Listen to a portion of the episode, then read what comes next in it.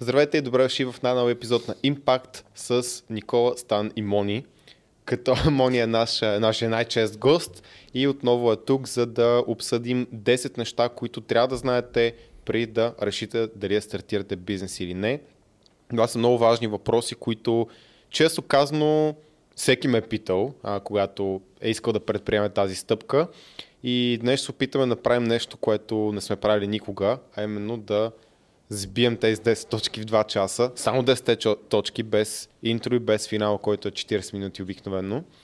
А, като преди това трябва да споменем а, нашите приятели от SMS Bump, с които продължаваме да работим, те продължават да търсят и да набират кадри, като долу в описанието може да видите линк с видеото ни към а, епизод с а, Мишо от SMS Bump, в който разказа за компанията, как е стартирала, каква работа вършат, а именно те занимават с а, а, SMS маркетинг.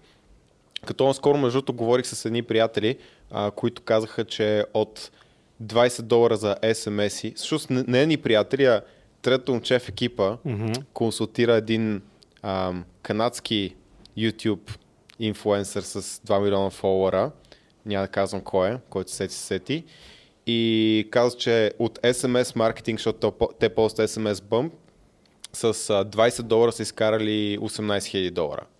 Така че ето и за SMS Чакай, сега, с 20 долара Точно 18 000. Да, точно така. С ремаркетинг и са има някаква кампания. Тоест просто да видите SMS маркетинга не е шега и какво може да се направи с него. А, не знам дали може да предоставим скриншот, предполагам, че не. Ще е конфиденциално, но все пак а, а, има такива, такива и други кейстъдита в интернет, така че да, верни са. И ако искате да работите в SMS Bump, в бързо развиващ се екип, международна компания, долу в описанието ще намерите линк, където може да разгледате отворените позиции. Добре, започваш с най-дългото, най- най-дългата ever реклама на SMS Така Bump е. в клипа, който трябва Така да дura 2 часа. Аз казах 2 часа само точките. А, добре, добре. Да. добре. Да, ще минем на... Аз гледам ревностно часовник. Да, Мони се е пуснал, Тик-так, тик-так, тик-так. Мони се е пуснал там таймера. Никола му отнел вече 3 минути от времето. Аз ще отнема много бързо време. Така едно малко време. До описанието на клипа ще намерите линк към нашия сайт, в който помагаме на хора да се нацепят. Мони, вижте му лицето, подсадно е спрямо предния път. Той всеки път е различен в, в този подкаст. Да помагаме на хора да, да влезат в по-добра форма. Също така имаме добавки, Proof Nutrition и един Circle, тайно общество. Всъщност вече няма да е Circle, ще е Discord. По това време най-вероятно вече Discord Да. сменяме за трети Да, път, но да. в името на Трябва подобрение. да се подобрява. Да. Това е. Не искам да отнемам повече от времето на Мони. Така че, И- Мони, добре дошъл. Чудесно, аз няма да правя интродукции, ще бъдем приприяни, ще бъдем бързи, но си спазиме графика, защото А, миналия път стана доста комично. Казахме, че сме по-кратки и бяхме дълги. Двойно по-дълги. А, днешната, днешната тема е всъщност да се опитаме да отговориме на 10 въпроса, които са често срещани, а, свързани с бизнеса. Те са, мисля, че са полезни не само за хора, които се чудят дали да почнат бизнеса и такива, които вече имат, дали нещата им се случват правилно, дали не се случват. И като формат, това, което сме се разбрали с Стан и Никола е, че по всеки един въпрос, ако искате Стан да задава въпроса, Добре. след това аз да отговарям и съответно вие да допълвате каквото намерите за нужно. Да. Може да се радуваме на въпрос. Както Може, да, да. прецениш, Да. само кажете кога да пускам таймера. Аз пускам Не. моя таймер и Всички- от тук почват двата часа. Добре. Така че първи въпрос, даже аз Да. ще почна. Добре. Как да реша какъв бизнес да развия? Ми, първо ще започна с това как е най-грешно човек да опитва да започне бизнес. Най-грешният начин да започнеш бизнес е да си кажеш, аз искам да правя бизнес, дай сега да измислиме какъв бизнес да направя. Това за мен е фундаментално грешно. Ако нямате много ясна идея какво искате да правите и защо искате да го правите, със сигурност не му е дошло времето. Шанса да седите в хола си и да мислите какъв бизнес да създадете и да измислите добър бизнес, според мен е клони към нула. Начина по който аз мятам, че човек трябва да започне бизнес е когато е убеден, че вижда, че може да реши някакъв проблем. Виждаш, примерно, дюнерджийница, виждаш проблем в тази дю- дюнерджийница и ти си абсолютно убеден, че можеш да го направиш по по-добър начин. А, виждаш някакъв бизнес и ти виждаш, че наистина има придадена стойност, нещо, което ти можеш да направиш по начин, който другите не могат. И тук е третата ми точка на този въпрос е, че ти трябва да имаш конкурентно предимство. Дали това е а, твоя много Да. специфична експертиза в това нещо, дали е а, това, че ще се съюзиш с а, съдружници, които ще направите микс, който никой друг го няма, но ти трябва да си с пълната убеденост, че си по-добре от другите. Според мен в никакъв случай не трябва да започваш бизнес, ако а, планът ти е да бъдеш поредното нещо, което си казваш, аз ще съм средностатистически бизнес от този вид, но те в крайна сметка тия бизнеси изкарват пари, значи аз ще изкарвам пари. Ако не си убеден, че си много добър, няма начин да, да направиш печеливш бизнес. По-скоро ще направиш бизнес, който е под средното ниво, защото обикновено ще надскоч... ще ти е трудно да достигнеш очакванията си и ако ти очакваш да си на средното ниво, най-вероятно си под средното ниво. Ако очакваш да си на топ ниво, може би има шанс да надскочиш средното ниво. Вие сте. Така, значи това, което записах аз като точки, чай само на колко време имам. А, да, Имаме още Има време. 8 минути. да. Супер, значи, как, аз какво съм а, записал? Как да реша а, какъв бизнес да развия? Ами, според мен най-лесен начин, начин е да натрупате опит в живота. Опита в живота помага да откриете какъв бизнес искате да развиете и тук съм дал един пример. Защото ти, Мони, каза нещо много интересно. Как да реша някакъв проблем? Обаче, за да решиш, а, така да м, откриеш как да решиш някакъв проблем, е желателно все пак да си минал през процеса. И, например, да речем, Мони няма бизнес. Примерно, което много трудно си го представя, защото Мони има доста, доста така опит с бизнеса. Мони отслабва. Ти колко килограма стартира? 140 кг, нещо такова стартира, ве- вече си 95 горе-долу. Така. И да речем, ти осъзнаваш как това нещо е променило твоя живот. Осъзнаваш колко по-добре се чувстваш визуално, физически и другите хора как реагират и как даваш добър пример на хората около тебе и така нататък.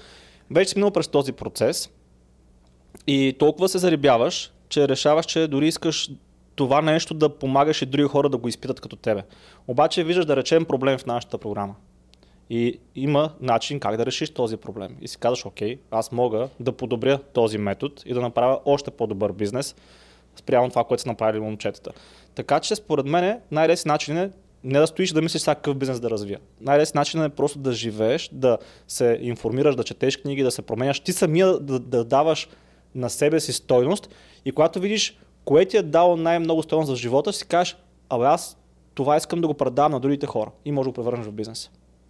Това са моите два цента. Добре. Аз имам няколко записки. А, бих се съгласил до някъде с вас двамата, само че според мен ам, има различни архетипи на хората, които създават бизнес и, и пак нали, зависи как дефинираме бизнес, но да, не, за да сме лаконични ще действам по а, това, което съм си записал. Има хора, които са иноватори или визионери.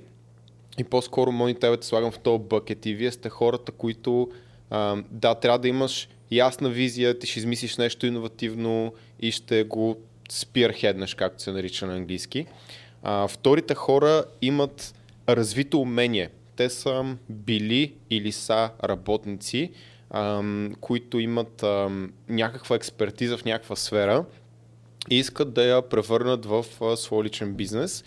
И третия вид хора са такива, които не са иноватори и визионери, нямат някакво развито умение, обаче те могат да откраднат, така да се каже в кавички, бизнес модел. Тоест, включват се в а, програма или седат там определен, а, определен бизнес модел, който е популярен, например дропшипинг, и започват да го репликират.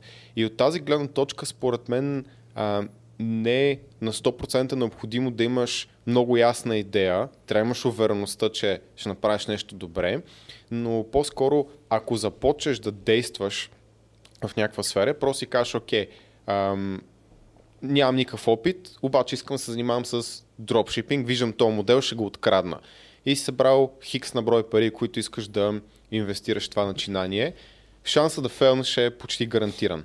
Обаче какво ще научиш в процеса? Може би в процеса ще вземеш скила да а, правиш social media постинг или да правиш а, digital маркетинг и да пускаш реклама във Facebook или ще ти стане SEO-то интересно. После може да опиташ втори път да направиш дропшипинг и да натиснеш малко повече SEO-то.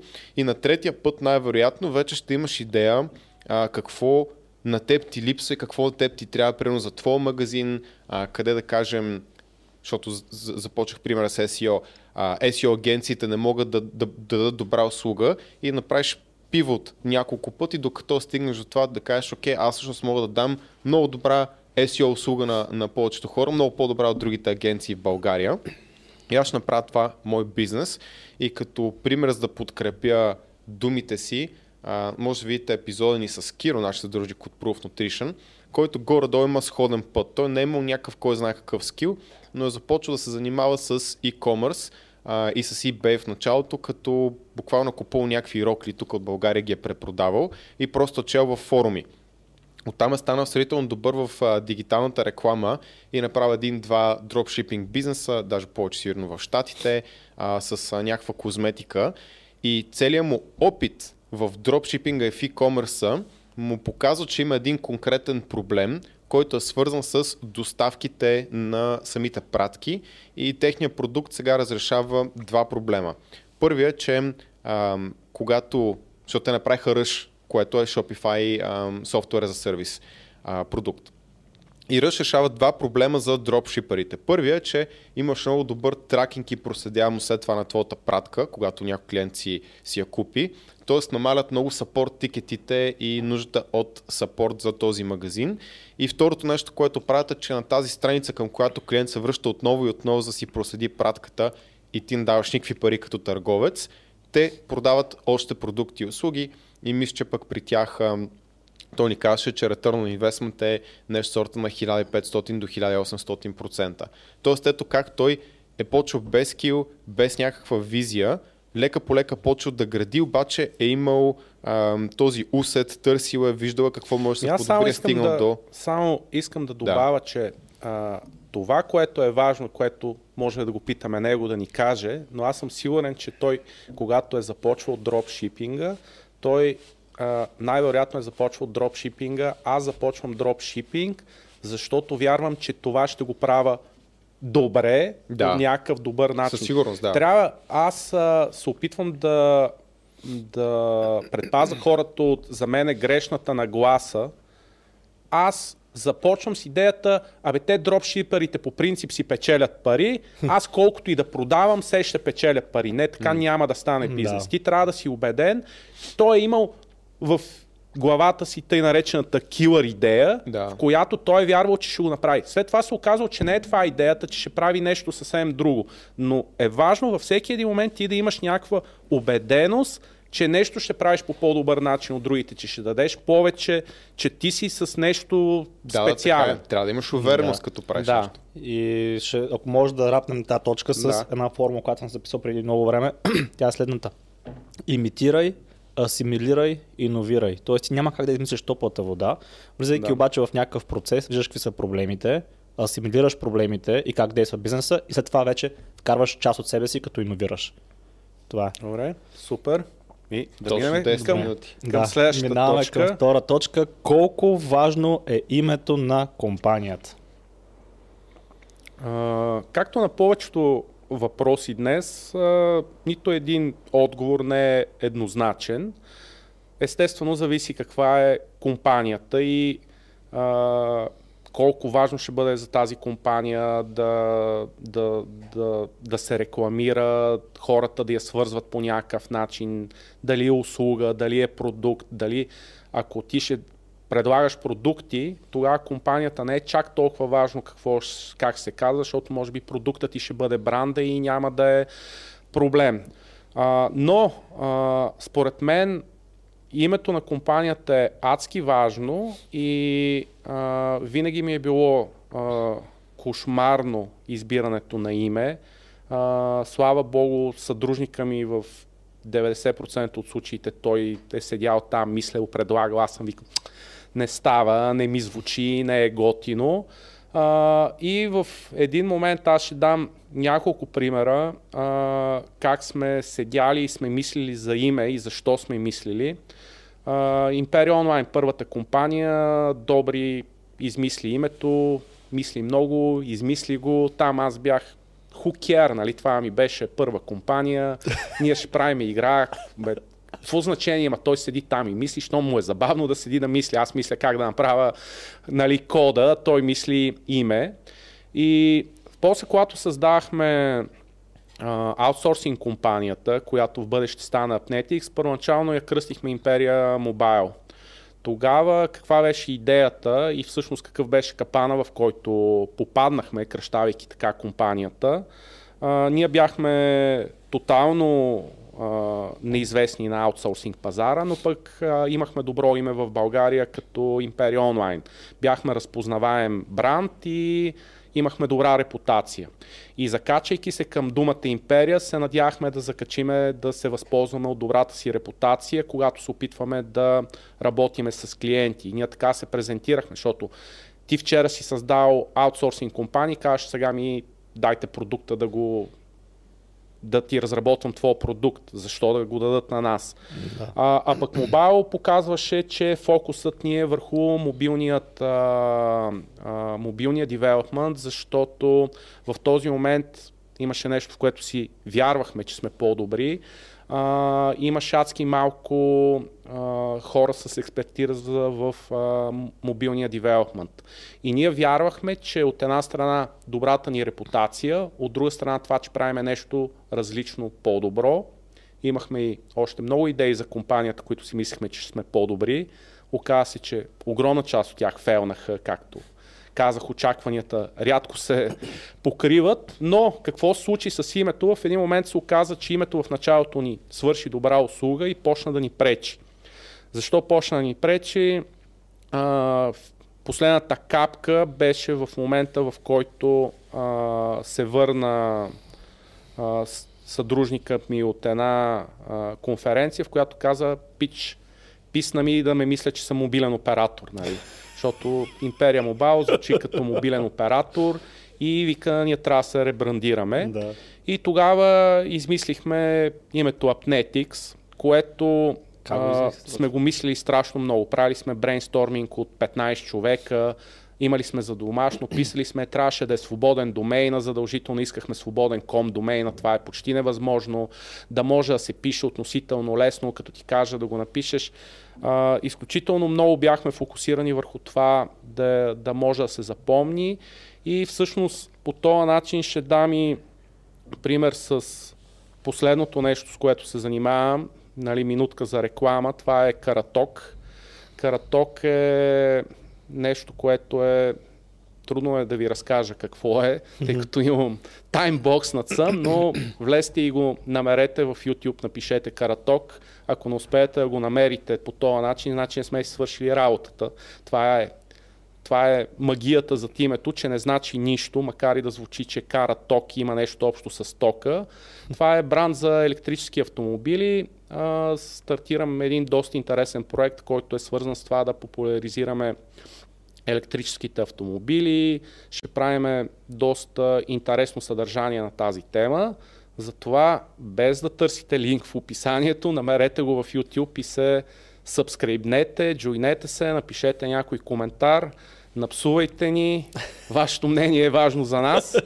И, и така, и всъщност тук ще дам и един последен пример, който така ще предизвикам Стани и Никола, че до този момент всичките им имена направо ми чупат всичките а, неща. Aesthetic by Science. Аз лично и до ден днешен не мога да го напиша по никакъв начин. Всичките думи са сложни. Освен това, когато напишеш в Google Aesthetic by Science, не е ясно на какво ще попаднеш. А, пък се надявам, нали, то пример с Караток е точно това, когато напишете ако направите нещо прекалено органично, ще дам един последен пример, IT таланти, когато създавахме, супер много си го харесвах IT таланти, звучи супер, но това е толкова генерично, че когато напишеш IT таланти, когато някой спомене в медиите за IT таланти, не знаеш дали говорят за нас или си говорят по принцип за IT таланти. И затова трябва да се бяга mm. от прекалено генеричното име. Трябва като напишеш Google да имаш шанс да излезеш първи без да си най-добрия в SEO-то. Mm-hmm. И вярвам, че Караток хората като напишат съвсем скоро ще могат насякъде да попадат на нас. Лесно запомнящо сякаш. Аз, аз между другото, преди да чуя как го произнасяш, ще го произнасях Караток. И аз Да, Караток. Караток. Еми аз за това ние ще го наложим. Все пак за бранда е важно да е Караток. Може за... някакво ударение да сложите Ми- самото. всеки да си го казва както си иска. Ако ние не успеем да облъчиме аудиторията, като чуваш от 100 места караток, караток, ще почнеш да го казваш правилно. Както ми беше шокиращо OLX, като смени продавалник, продавалник беше супер, Да. OLX, о, в момента OLX ми звучи супер. Мен пък ми е още трудно да го произнасям Да. това ОЛ. О, ето. Да. да. А, добре. Ами аз съм си записал някакви... Свърши ли всъщност да знам Да, да, да, започнем? свърших. Окей, че имам 3 минути само. А, така, ами това, което съм си записал аз пък е по-скоро не се фокусирате чак толкова върху името, а действайте. Защо? Защото ето, че и на Мони името на компанията е пречило. Защото се ви бъркали Да, с... сме се Да. ребрандирали. Но в движение виждате, че това е проблем. И се ребрандирате и кръстите Apnetics. И мисълта ми е следната, че много хора всъщност те още не са почнали нищо, не са вкарали един лев в компанията, не са видели, не са се сблъскали с абсолютно нищо към практиката в бизнеса и стоят и мислят името примерно половин година. Не трябва това, това да ги спира според мен. Да, името е много важно, но може да се успее въпреки името и се радвам, че даде нашия пример с нашата И компания. няма да успеят заради името, със сигурност. Точно така, да. И се радвам, че даде пример с нашото име, защото наистина нашето име е супер сложно. Aesthetic by Science, аз до ден днешен заеквам на там естетик. А, и наистина много е трудно е за писане. Аз съм свикнал вече, те пръсти са ми, защото и... Да. А, та, лесно ми е, лесно ми е да пиша това име, но наистина е трудно да се помнят повечето хора. От време на време казваме apps, apps, apps, да, е- да е по-лесно. Съкръщението, да. Да. А, та, ето пример, че може да се успее въпреки името, ако имате добра услуга, добро, а, добра репутация, това за което говорихме в едно от предишните видеа. Така че ако трябва да дам един съвет, не се а, вглъбявайте в името, но помага със сигурност. Примерно Кока-Кола. Помни се лесно. Примерно Кара Ток. Между другото също лесно се помни, ако трябва да бъда честен. Да, ми аз нямам какво да допълня и предлагам, нали, няма да е кой знае колко смислено, Да, предлагам да. да спестим и да минем на а, следващата точка, която е трябва ли да имам пари, за да започна бизнес? Ми, това, което аз съм си отбелязал, първо, няма какво да се лъжеме, с пари е по-бързо и по-лесно. Пари при пари А, отиват. Пари при пари отиват. А, със сигурност е много по-лесно, когато можеш да си решаваш голяма част от проблемите а, с пари, защото, както се казва, можем този подкаст да го снимаме и без тия микрофони, можем да го снимаме и без тия камери, можем без без, много неща, можем да и, и без кул, много мило. А, Той ще после ще- а, ще той чуе. после ще чуе. А, Аз на- така, че ще е по-добро. Не, ще, шегувам се. Или по-лесно. А, да, а, въпросът е, че така ни е много по-лесно, много по-приятно. Тук е широко, хубаво, уютно ни е и парите помагат със сигурност. От друга страна, а, парите много често и, и пречат, и то пречат а, много, защото колкото и да сме дисциплинирани, ако не опре ножо кокала, не сме толкова креативни.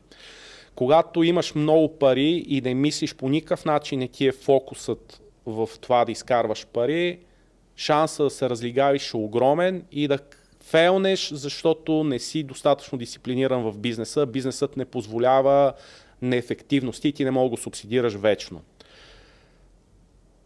Следващото нещо е, че много пари много лесно могат да се изхарчат. Когато почнеш с сериозно финансиране, ако почнете с 20 000 лева един бизнес, вие ще си къткате всяка стотинка. Ако почнете с 200 000, дори няма да разберете кога сте успяли да минат 6 месеца и да сте ги изгорили. Така че и това е много, много рисковано.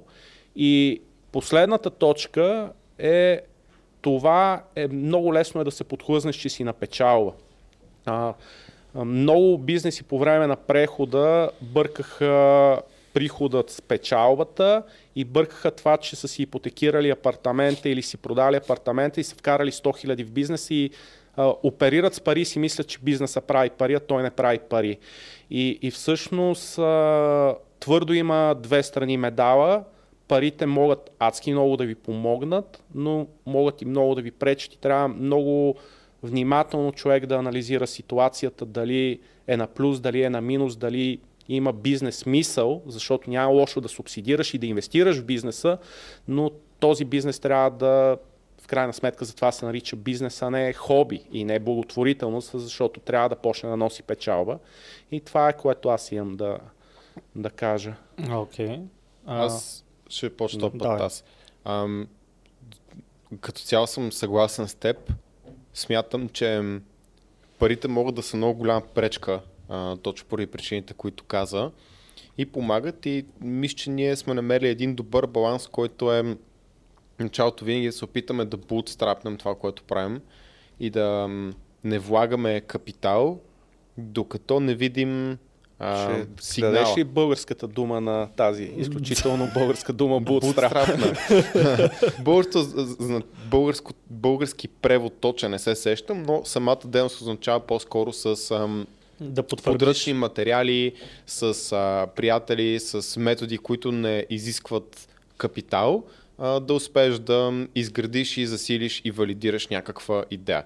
Тоест, когато видим вече валидация, че това, което правим е, има смисъл, има добър Product Market Fit, също много хубава да. българска сентенция. А, ние сме готови вече да вложим повече капитал и вече на втори етап, ако видим още по, по-голям Product Market Fit, да наложим още повече а, капитал. Това, което, което исках да кажа. И другото е, че в един момент, може би малко по-късен етап, въпросът е трябва ли да слагам нови пари, за да направя нов бизнес и отговорът е, че пари при пари отиват, както каза и Стан, и вече банките започват да имат повече доверие, да отпускат кредити, с които бих казал, че по, по-лесно може да се оперира и приключвам до тук, за да има време за стан. Да, аз това, което съм записал е, че всъщност ние започнахме без пари реално Апс наистина започнал от тоталната нула, даже мога кажа, че даже бяхме на минус. назад. На минус. минус си беше от даже бяхме назад. А, добре, че моите последни работодатели трябваше да ми изплащат за неплатен отпуск някакви пари, че да взема mm. някакъв въздух, глътка въздух, иначе при това а, даже бях на минус. И, и с тези пари па взех камера и ги изхарчих yeah. всички, всички за един ден но това е друга тема. Та, ние започнахме без пари. Но когато започнахме да правим някакви пари, започнахме всички тези пари, които вадим, да инвестираме в обучение, в софтуер и в менторство. И тогава вече започнахме наистина да правим по-големите пари. Така че определено е много по-лесно да... Ускорител със сигурност. Ускорител да. огромен, но, но не трябва човек да спира аз нямам пари, пари при пари отиват. Тоест този, тази сентенция тя не трябва да ви спира, защото това е факт но и без пари пак може да направиш пари. Нищо, нищо не е абсолютно. Хиляди хора се провалят с адски много пари в новите си да. начинания. По същия начин и адски много хора успяват безпукната стотинка от нулата. Да. На, много по-лесно е успял човек с пари да успее втори път или да успееш първия път, ако намериш пари, но, да, но то, не е задължително. И то не е точно толкова, защото вече имаш пари. Тоест, ти казал, успял да. човек с пари е по-лесно да успее във втория си бизнес, но не, не, и не е само защото има пари, а защото вече има опит за да гърба си. Има и опит, друго... има и контакти, има много Точно неща, така. които можеш да използваш. Да, факторите са страшно много. И друго, което съм си записал тук е, че а, когато имаш пари, като, като стартираш нов бизнес с, и вече имаш пари, имаш някакви излишни даже, а, почваш да правиш излишни харчове, защото като нямаш пари, ти, си да. мисли, ти мислиш как да заобиколя сега, примерно тук ще намеря контакт, каза, ще просто намеря да... по-креативен. Да, да. И за защото нямаш избор, нямаш парите, не можеш да направиш абсолютно да. нищо.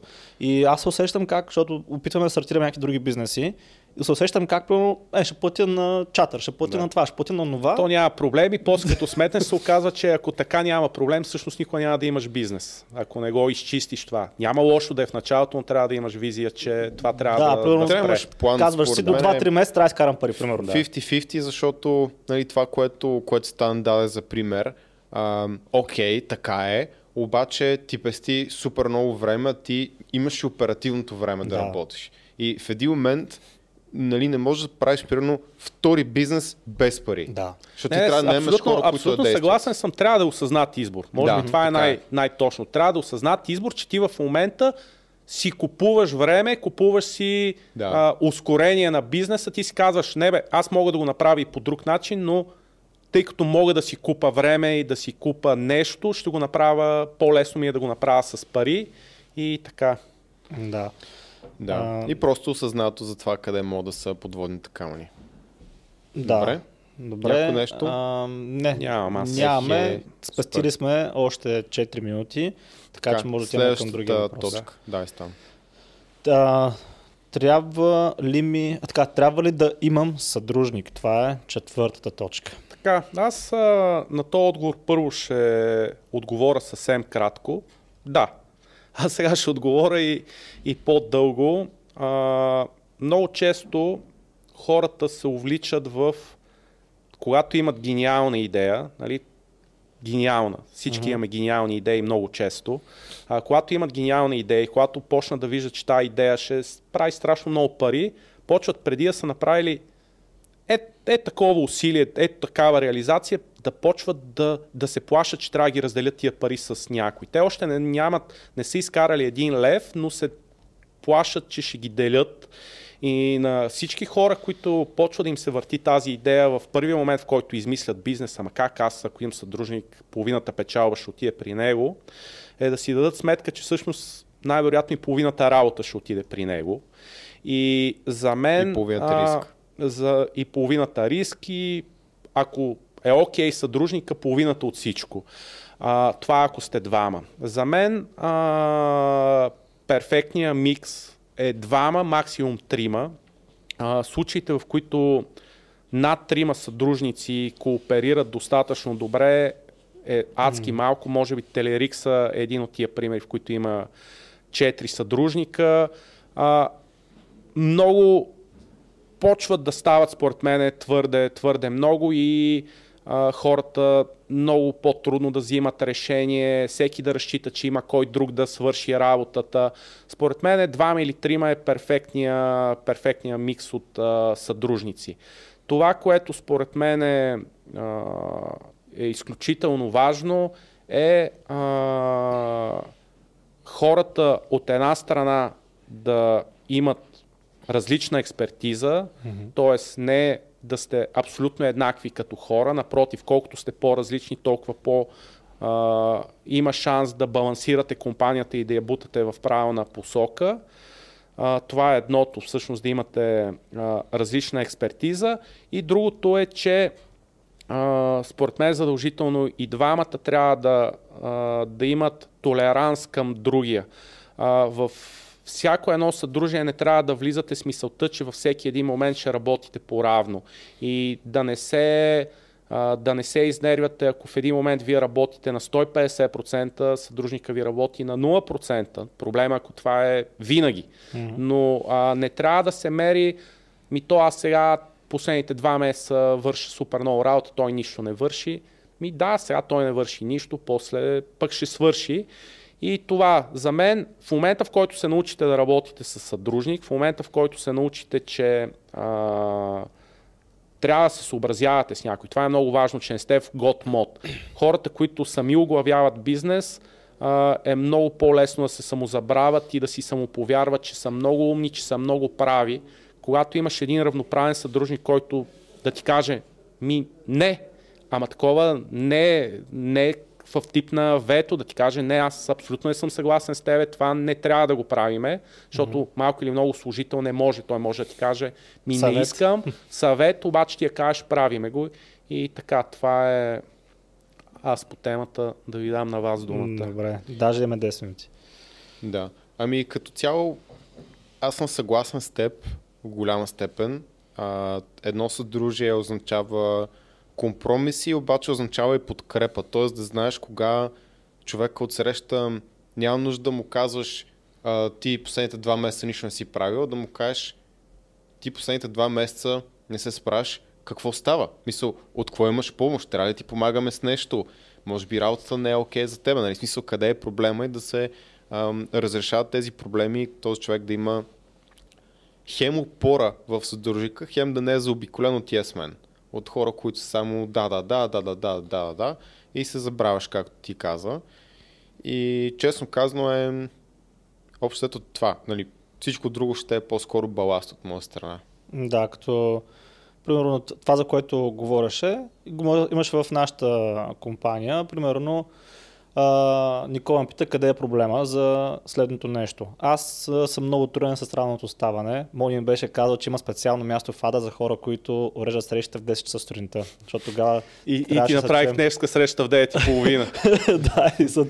аз си го мислих това през цялото да. време, да, как Мони, като се чухме за първи път за програмата, беше казал. Еми, променихте ме. Да, да. А, обаче, за мен 10 часа вече е нали, много да. късно, по принцип. Да. Тогава съм станал. Обаче бяхме си уреждали разговорите, примерно между нас и в 8.30, в 9, да. а пък вече за мен това е рано. Да, да смисъл. Аз ставам примерно в 8.30, в 8.45, но примерно един път трябва да се успа, или два пъти, и то вече става навик. А и също така, примерно аз съм такъв, утре, сряда, нямам нищо, нямам такова, аз ще поспа малко повече. То е съвсем забравям, че сме си оговорили час за, за разговор. И ставам такъв примерно 9 и 10 и съм такъв, гледам Никола, Джо, писаляреве, стан, къде си и съм такъв, майка му стара, пак, пак, пак прецаках нещата. И даже бяхме си оговорили една среща веднъж, бяхме такива, говорихме, тук в офиса бяхме, а, нали, говорихме за планове за бъдеще и така нататък. И на следващия ден имаме разговор. И аз забравих за него. да.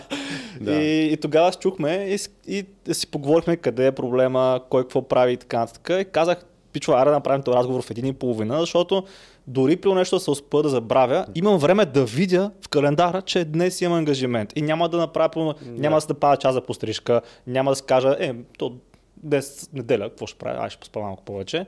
Така че трябва да се, трябва да се говорят тези неща.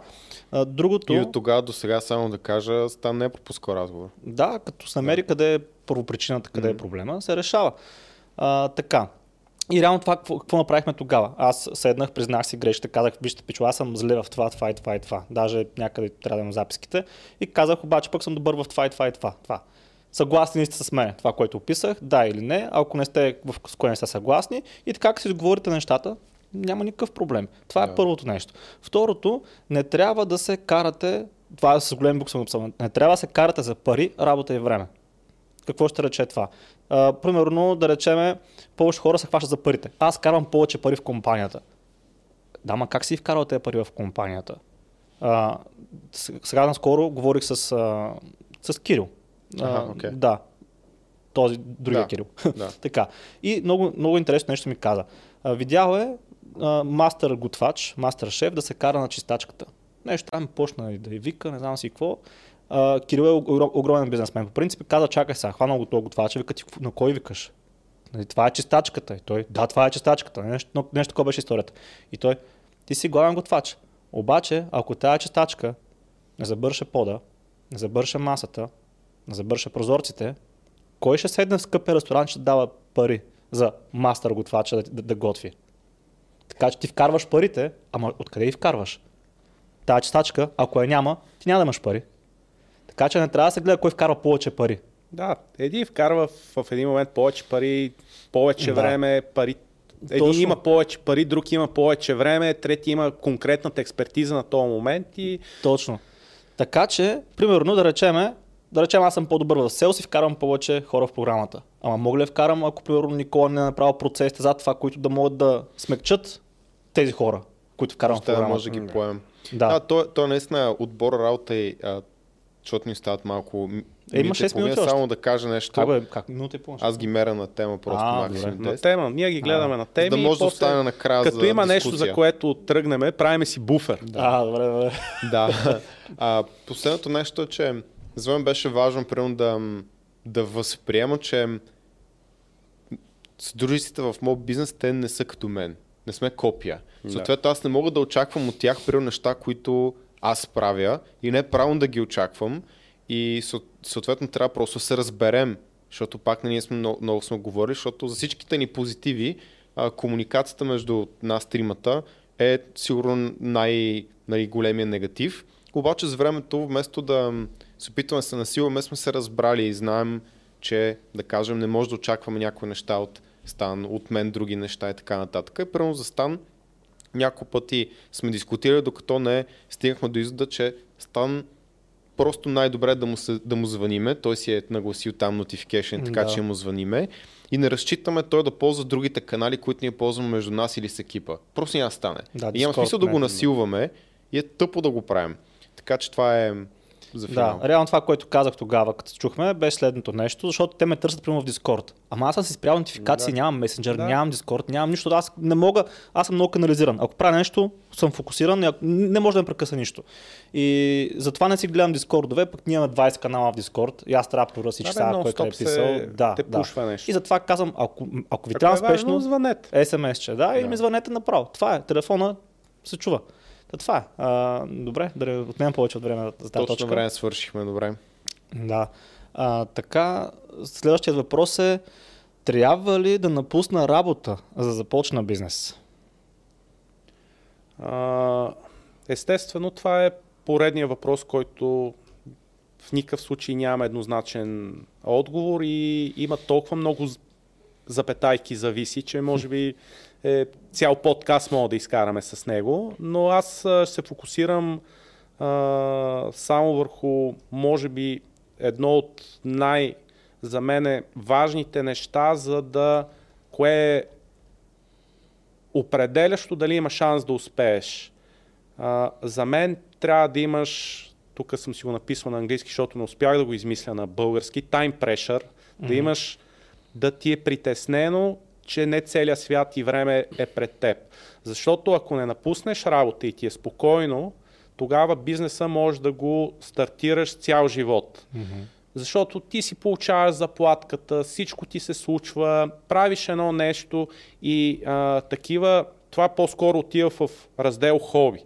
Правиш нещо, дето много прилича на бизнес, ама Скъп го правиш хоби. между другото, защото хем ти е интересно да го правиш, хем като спре да ти е интересно, мога да изчака, имаш оправдание защо да изчакаш.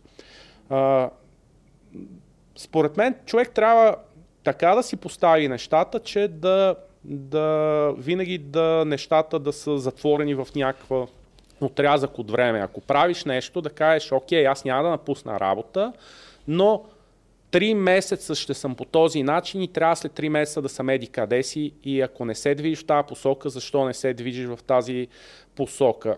Иначе капана е огромен, ама огромен в това да си мислиш, че правиш нещо и ако нормални хора ще го изпълнат този бизнес и ще го стартират за 3 месеца, ти мога и за 3 години да не успееш.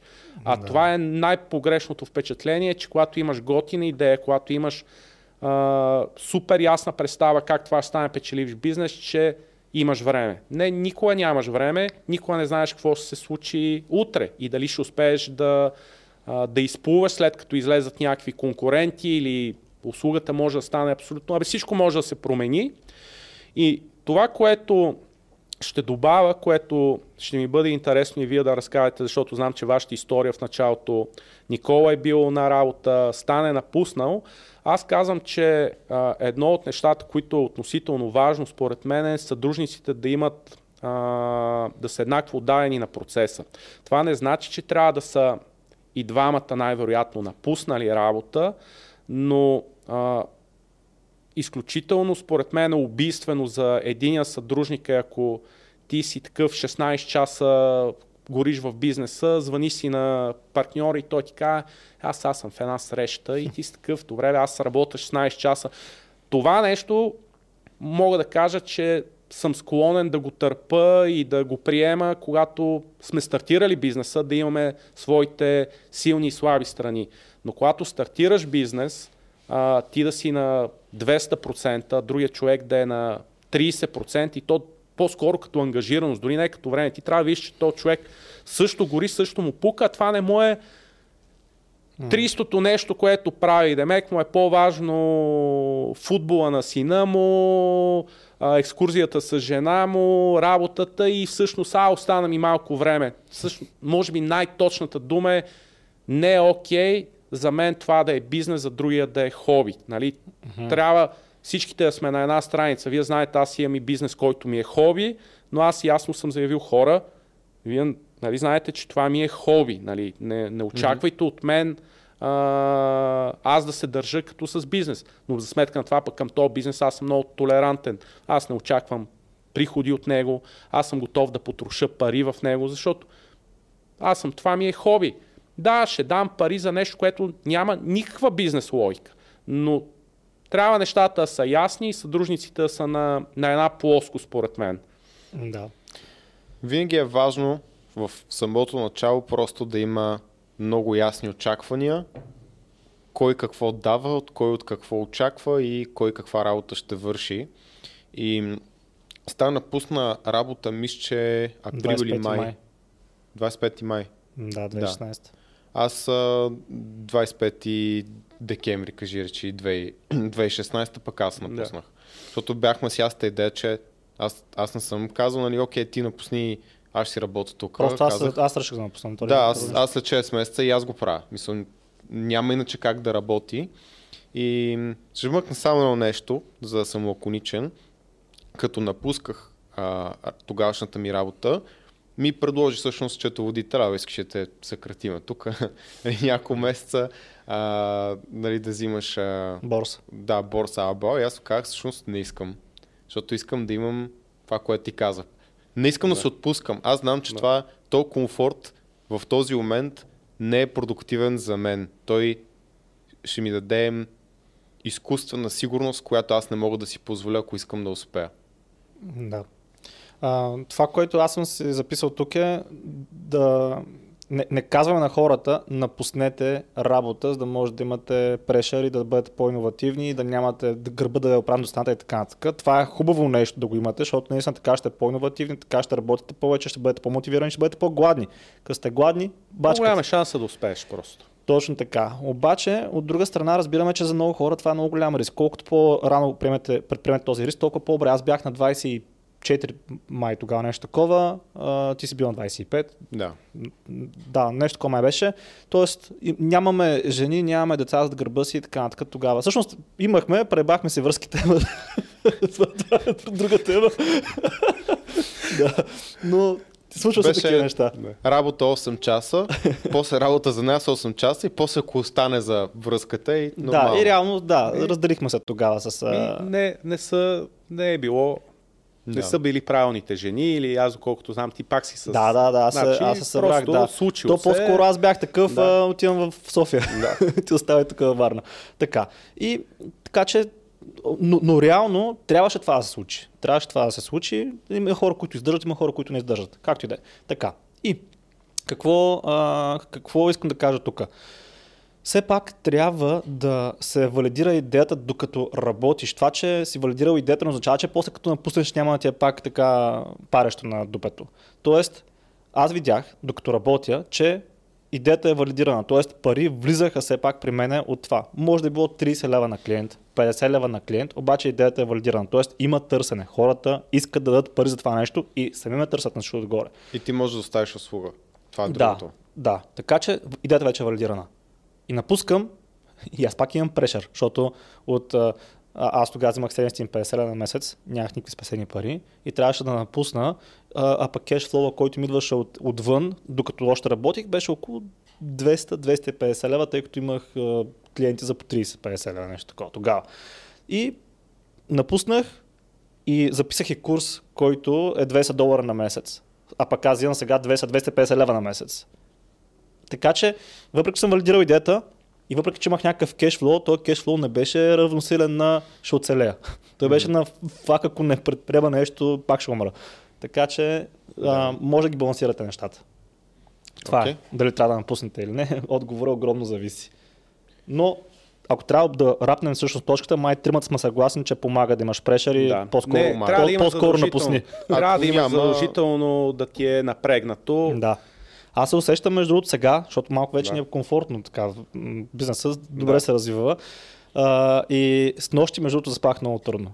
Заспах около 3,5. Защо? Защото а, започнах да си мисля, защото ние направихме сега едни така по-големи инвестиции и си викам, добре, ми ако не мога да взема тези пари, които мисля, че ще взема септември месец, да, и почва да мисля вече. И, почваш, аз и трябва- почваш да ставаш креативен. Точно и... така, да. До Да. 3,5 с нощи не спах, защото, си- защото а, почнах да правя по-големи разходи, които не са присъщи за мен. И веднага пак почнах да мисля. Аз по-скоро се пресирах по, по друг начин с това, че всъщност осъзнам, че малко сме влезли в зоната на комфорт и виждам, че имаме много потенциал. Още пък не го използваме. Да. А, добре, сега почваме следващата точка вече. Трябва ли да имам бизнес план? А, тук ще отговоря изключително а, противоречиво. Първото нещо е, че ако някой дойде при мен с бизнес план от типа на 10-20 страници и ми ги даде, шанса да ги прочита клони към нула. Хубавото е, че съм честен човек и ще му кажа, че няма да го, да го прочита. А, бизнес план, в който пише как, примерно, вие започвате да правите бизнес, как а, онбордвате еди колко си клиента на месец, как на третата година имате толкова клиента, толкова екип. Това е пълен булшит. да. А, това, което обаче аз задължително винаги правя, е аз а, винаги си поставям две рамки и те са най-лошия и най-добрия сценарий. Защо го правя?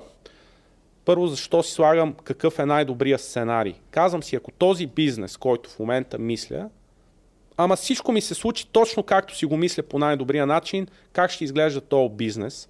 И това, което е много интересно, е, че много често, когато тръгна да си представям този а, сценарий, той всъщност оказа, че не е толкова добър. И това е много интересно. А, ти се а, инспирираш от някаква идея, кажеш си, е, ще е много яко да си направя, примерно, студио. Да имам студио, това ще е бизнес, аз ще го давам под найем. И аз си казвам, добре, ето, имам студио.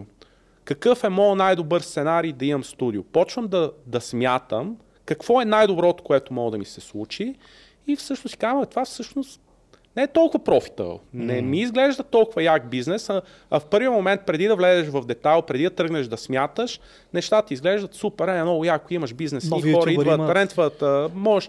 И а, другото, което правя, е смятам какъв е най-лошия сценарий.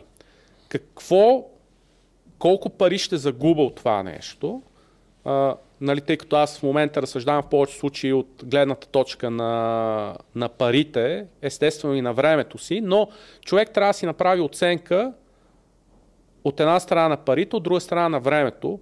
Какъв е най-лошият сценарий? Защото а, един колега, който дълги години работеше при мен в компанията, той стана част от Apnetics при придобиването на, на Apnetics. А, в един момент той много го сърбеше да си започне бизнес и в един момент му дойде предложение, което не можеше да откаже. Но това предложение беше да, да влезе да е съдружник в един бизнес, който му е супер интересен и супер много искаше да пробва. А, той в този момент вече не работеше в Apnetics, а работеше в компания, в която взимаше страхотна заплата, над 10 000 лева заплата. Той взима над 10 000 лева заплата и в този момент трябва да, да започне а, въпросния бизнес и, и той дойде да се съветва, ама той много пъти ме е питал, абе, прави ми се нещо, чуда се какво да правя. И аз му казах, добре, какъв е най-лошия сценарий? Ти си супер добър програмист, в момента ще напуснеш същата си компания, ти си тръгнеш с добро, ти няма си тръгнеш с лошо там. На, според мен най-лошото нещо, което може да се случи, е след 6 месеца да им се обадиш и кажеш, може ли да се върна, шанса да ти кажат не, клони към нула, ако те ти кажат не, шансът ти да не си намериш друга такава работа, клони към нула. Ти всъщност в този случай той си е това, което е постигнал, че той има жена, две деца и какво от това? Той нищо не рискува. Hmm. Демек при него най-лошия сценарий не е толкова лош. И когато направиш такава оценка от двете страни, това ти дава много така по-чиста перспектива как да разсъждаваш дали да влезеш в това начинание. И последното, което ще добавя към тази точка е трябва да имаш груп план за рефи- верификация на стадиите на развитие. Тоест трябва да имаш кога ще верифицираш дали това можеш да го направиш, дали има пазар. Трябва да имаш някакви майлстонове, които да ти показват, че се движиш правилната посока. Ако не си ги поставиш тия майлстонове предварително, а, ти няма как да не се загубиш в едно пак безвремие. Основното нещо, което а, пропагандирам, е, че човек трябва да се пази от безвремието. От това, че да не усетиш как са минали 2-3. Времето върви изключително бързо и ти ако не си задаваш въпроса къде съм аз в този таймлайн, шанса да се загубиш и да минат една-две години без да си направил нищо е огромен. Да. да. Ами, аз се подхилнах малко, защото а, това, което записах по тази точка е цел път и подсказващи табели. Точно това, да. което каза ти, груп план за верификация. Защото а, аз съм написал друго, пак така, първоначално. Имай си, т.е. имай си план, ма няма да се изпълни. Това е ясно. Това е ясно, че плана няма да се случи, това е ясно. да. Така че все пак хората трябва да знаят къде отиват, да имат все пак някаква яснота, кой е пътя по който трябва да преминат, но докато си по този път ще имаш подсказващи табели, че си на правилното място, в правилното време и че успяваш наистина, но ще имаш и подсказващи табели, които ще ти казват, абе, нещо не е както трябва и ти трябва да имаш очи да ги видиш и двата знака и да ги, да ги разпознаваш, аха, окей, това, това тук ми подсказва, че направя път, това обаче ми подсказва, че някъде тук трябва да направя някакъв завой. Като направиш завоя, пак търсиш нови табели, които са подсказващи. Защото ясно е, че докато а, вървиш, примерно да речеме, а, нашата програма а, за, за жени. Там има табели, които подсказват, че може би пазарът в България за жени, които се занимават с фитнес, е малко по-различен, отколкото мъже. И има подсказващи табели, че добре се справяме, обаче има, има и подсказващи табели, които ни казват, че ако направим друг тип услуга, специално за жените, ние пак може да си държим тази, която е сега, но ако направим друг тип услуга за жените, може би ще сработи по-добре. Защото жените имат малко по-различна психология, отколкото мъжете и това се вижда и вече са по-различни потребители, да. Да. Така че трябва да ме научи да ги виждаме тези неща. И ето как едно и също нещо, една и съща програма работи в един случай за мъже, абсолютно същото за жени, не толкова добре. Като цяло съм съгласен на 100%. По-скоро ще направя разграничение, че тези бизнес планове по 20 страници и така нататък съм оставам с впечатлението, че едисата им полза, ако искате да освоите кредит от банка или европроект или нещо такова. Иначе в истинския живот, в истинския бизнес, така да се каже, много рядко или някой да се хване да райзнете пари. Да. Или да вземете Да. пари от От инвеститор. VC. От VC. Даже не съм от- сигурен, да. че и те ще го четат. А, не, те Ама ще го искат. Е, Ама да, ще го да. искат. И искат го, защото искат Да. вътре да напишеш. Трябва да знаеш, че имаш е- тази Да, експертиза примерно да ти го си инвеститор. Чел ли Да. сте такива планове? Аз съм... Аз нямам нищо общо с истински инвеститор. Аз съм... Да. Да. Просто казвам, че това е ако искаш да си напудриш това, което правиш, да събереш пари предварително. Да. Но дори тогава на заден план най-вероятно ще имаш бизнес план, който ще е по-скоро Lean Canvas или нещо от сорта, което събира буквално на една страница. Да. И оттам нататък правиш прототип или базов модел, верифицираш, променяш и минаваш през тези итерации. Те са а, говорни 100 000 пъти, нали? няма какво да, да, да казвам, просто лин методология или нещо сходно е начин по който се случва в голяма част от случаите. Да. И така.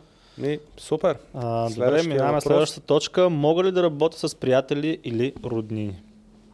Това е а, изключително а, деликатна тема. Много, много е сложна. Аз ще започна с тази анотация, че аз а, цял живот работя с приятели.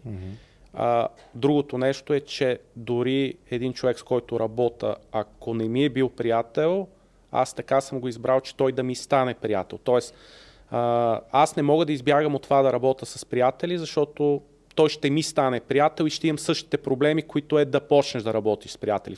Какви са проблемите и какви са предимствата да работиш с приятели? За мен а, с приятели твърдо трябва да се работи, но трябва с едно малко по-голямо усилие това, което Никола каза в началото, да се сложат рамките. Аз много обичам винаги да има ексит сценарий. Тоест, когато седнеме, да кажем, ние правиме такъв бизнес, но за да не ни е неудобно, защото когато си приятел, ти се чувстваш неудобно от другия човек, да му кажеш понякога някои неща, да постъпиш по някакъв начин. Затова трябва да има место, където ти я кажеш, правиме го това примерно 6 месеца, след 6 месеца ако това и това и това не са се случили, ти можеш да екзитнеш по този начин, аз мога да екзитна по този начин, без да имаш вътрешното усещане, че някой е предсакал някой друг. Mm-hmm. Това поне аз правя, когато се опитвам да конструирам партньорство с а, хора, които са ми приятели, а аз винаги работя с приятели. Това е начинът ми. Аз работя само с хора, които са ми приятни. Аз не мога да работя с хора, които не са ми приятни. А, има хора, които включително за Караток, които съм убеден, че са ми изключително позотворно партньорство мога да имам с тях за бизнеса, но не ми пасват като, като хора и не искам да се насиля, а и факт е, че имам в момента свободата да избирам да не се насиля да работя с хора, които а, смятам, че не са, не са ми окей okay като, като ценностна система, като морал, като разбирания за бизнеса. А, огромният позитив, огромният позитив да работиш с а, приятели а, е, че всъщност това са хора, на които имаш доверие. А да влезеш и да имаш съдружник, на който нямаш доверие, по-добре не започва и бизнес. Това, това е катастрофа. Това няма как да се случи. Вие да пишете, да се проверявате, да се гледате. А, няма, аз а, мога да издам от кухнята с добри финан, финансиране, финансовите въпроси между нас и а, сигурно сме достигали до толеранс на 5 цифрена сума. Може да съм на плюс, може да съм на минус. Водехме си една табличка, Мони дал, добри дал, Мони взел, така. Началото, обаче после... тя е, ние толкова рядко я проверяваме, толкова забравяме, че горе-долу се успокоявахме с мисълта, че Абе, трябва да е там някъде. Дали да, аз съм да, на плюс, също. дали той е на плюс, няма значение. Да, така е. И ако ти нямаш доверие в отсрещния човек и ти си такъв, ама той сега, ако работиме така и той е злонамерен, той къде ще му се види края. Така че, работейки с приятели, естествено, ако хората са ви истински приятели, би трябвало да им имате доверие и да нямате, да нямате проблем с това злободневно мислене в, само, да, да, само и да допълна последното нещо, с роднините въжи всичко това, но там има още една удивителна, че трябва да влезете по-внимателно. Не казвам да не влизате, напротив. Трябва да влезете, но трябва да влезете с още една удивителна, на изключително правилно конструиране на, на партньорството, защото ако приятели имате шанс да загубите, нали, то роднини, които са брат, сестра, майка, баща, трябва там много-много да внимавате в, а, в конструирането на такива сделки, работене с гадже, с приятелка. Там вече стават още по-сложни нещата. И ако за приятели съм 100% за, за роднини е трябва много да се внимава. Аз ако мога да ги степенувам, казвам приятели 100% да също, а, защото моят личен опит е като твоя. Ние с там в началото не сме били нали, приятели, когато започнахме да действаме. запознахме по интернет на 17 да. август, нещо такова беше, запознахме. Точно така. И а, се видяхме за първи път, а, кога беше снимката за глобата. Март месец, прибирайки се от тях ме снимаха с камера. И ам, Тоест, ние половин година сме работили заедно без да се познаваме на живо. Да. Но ние почнахме работа почти веднага, съответно ние как сме приятели. Да. Докато с Кул се познаваме от 15 годишни. И пак имаме много добри работни отношения, но и приятелски. И после с Кул и Стан също станаха приятели. И това е готино, защото ние идваме тук тримата и всеки вторник ние не сме на работа. Ние сме тук днес от 9 сутринта, най-вероятно до към 10 вечерта. Но този ден ще е супер лесен и приятен всеки един от нас. Естествено има и а, не всеки ден е приятел, но много, много по-често е а, хубаво, отколкото не. Роднини съм 50-50, много по-внимателно. Половинка, жена, съпруга, според мен това е 1%.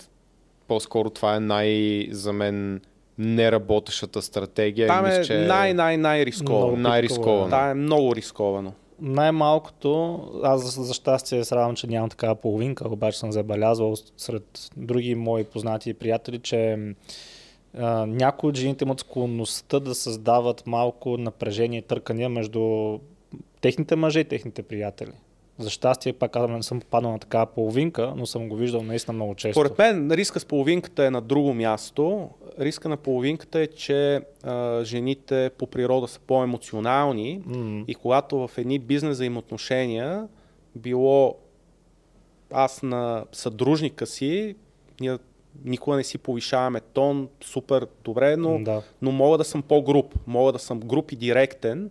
А, жените по-трудно, според мен, а, приемат това, че това е just a business, че това, което аз си го казвам е в контекста на работата, а не го казвам като не е мъж, съпруг, гадже и, и за тях е по-трудно това нещо да го разделят Мгм. и става много пиперлива темата в момента, в който ти кажеш нещо, а камо ли пък ако имате и някаква по-иерархична структура, в която ти си decision maker или тя е decision maker, тогава почва а, да се бият а, авторитети, са ти, що ми нареждаш какво да правя и, и така. Според мен начин по който може да се работи, ако искате да го правите с вашата половинка, е вашето съдружие, нали, ваша част от съдружието се изчерпва до ниво инвестирам.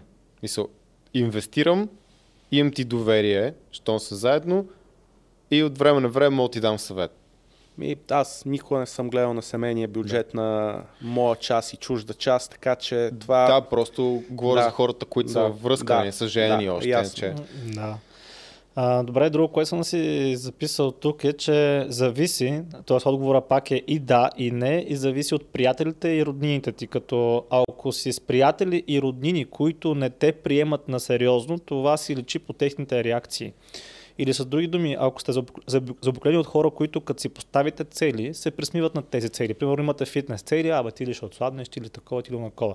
Ако си поставяш бизнес цели, пак е големия бизнесмен стана, то тогава имаш ясни сигнали, че твоите приятели всъщност не са най-добрата партия, с която да работиш, да развиваш бизнес. И аз съм по-скоро в тази, аз бях в тази ситуация, в която Наистина до вчера съм били пълни идиоти, пълни дебили, аз съм скъсан, те са скъсани, храним хората, които са с пари и така нататък.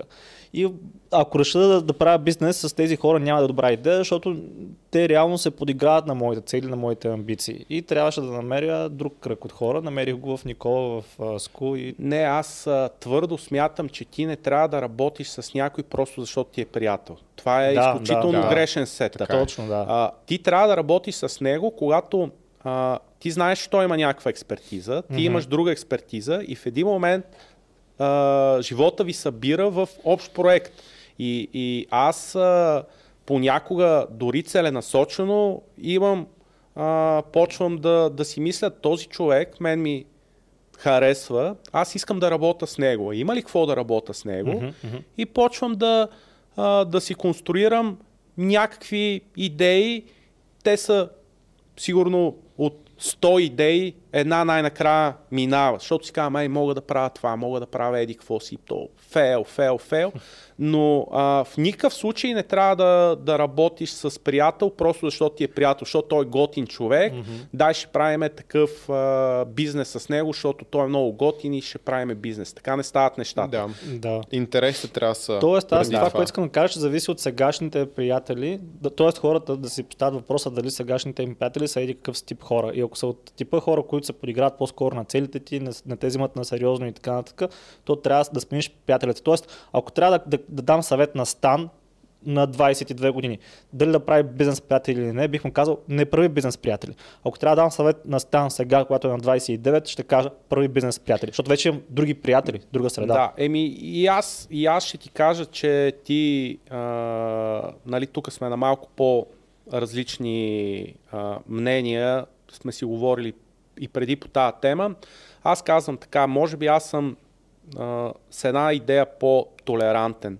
А, аз не се сърда на абсолютно нито един човек, който примерно не е вярвал, че аз ще отслабна. Не се сърда на нито един човек, който не вярва, че аз си задържа в момента теглото. Аз, а, приятелството според мен е на една друга основа и а, това са хора, с които ви, ти е интересно, ти е приятно да прекарвате време. Това може да мигрира към тебе. Факт е, че когато те имат други амбиции, други интереси, вие по естествен път спирате да сте толкова близки приятели. Но много често такива пък приятелства се възраждат в бъдеще, като някой човек, някой от тези твои хора, с които ти си бил разочарован от ниските им амбиции, от това, че те не правят нищо в живота си. Ако те направят нещо в живота си, най-вероятно пак тебе ще е страшно кеф да почнеш да работиш с този Да. човек, защото го познаваш и си виждаш, че се е развил и ти можеш да му помогнеш заедно да отидете на още по-следващо ниво. Така че аз твърдо Аз вярвам такъв в... пример. Да. И аз И- седя е там и снимам. Да. Да, така че Да. това, за което говориш, наистина има, имам Да, такъв пример. така че а, аз с твоя канал често така има разделение жени-мъже и аз съм политически некоректен и ще разделя на жени и мъже. Аз мисля, че мъжете по-добре успяват да съхраняват приятелствата си през годините. И аз. И а, мъжете сме по, по-склонни да, да имаме истински приятели и, то по-лоялни. дълго, дълго във времето и да не, да не се скараш. Много рядко съм чувал, има такива случаи, имам и приятели, които им се е случило, но това е изключителна рядкост да чуеш двама души, които са били много добри приятели и в един момент вече да не си говорят и да не се виждат и да се хейтат помежду си. За огромно съжаление в Обратен а, в а, в, при жените това е по-често срещано явление. Да. Добре. Да, аз съм мисля, че- аз съм да, го виждал да. това. Ами всъщност имам още малко да защото аз съм се записал доста. А, така, другото, което съм се записал е, разбира се, зависи от техните умения, но ако нямаш приятели или роднини с необходимите умения, или си намираш нови приятели, защото нови роднини не можеш да Да. намериш, нови приятели с подходящите умения, или помагаш на своите роднини да придобият нужните умения, ако са добри хора. Да. Защото ако все пак а, нали, виждаш, че не се държат добре с другите хора, представят Да. те зле в лоша светлина, то дори да, ги, да им подобриш уменията, то не би сработил добре. И с ако те бизнеса. искат, защото на Да, сила да накрая съм завършил и ако имат и желанието. Да. така че явно мислим доста сходно. Така. А, и Окей. друго нещо, всъщност, последно. С големи букви съм се записал. Всеки, за мен лично, всеки е пич до доказване на противното и така съм разглеждал Никола, като сме се запознавали с него. И Съгласен аз съм. така. Това, това просто ни е подхода и затова си и пасваме явно. Да. А, добре. Осма точка. Следващата точка. Трябва ли да взимам заплата или да имам печалба първата една-две години? Така, а, по няколко начина ще разгледам този въпрос. Първото нещо, което всеки един трябва да е подготвен, когато започва бизнес, че няма да изкарва със сигурност първата една-две години парите, които си мисли, че ще изкара. Да. Имам една шега, съм си измислил по въпроси и тя звучи така. Във всеки един бизнес изкачат непредвидени разходи, но никога не изкачат непредвидени приходи. Така е. Шанса всеки месец да имате непредвидени разходи е огромен и в един момент, 6 месеца, като имате непредвидени разходи, ви хрумва все пак да ги сложите в раздел непредвидени разходи, че ще ги има, защото се примирявате, че те ще се случат. Чисто статистически стигате до този извод. Но в живота ми толкова малко пъти ми се е случило да имам непредвидени приходи, Аз не се че еми, сигурно ще успея да си смуча нещо от пръстите, но е по-скоро а, рядко гледам, че въртите очи и търсите. Никола търси активно. Мога да намеря.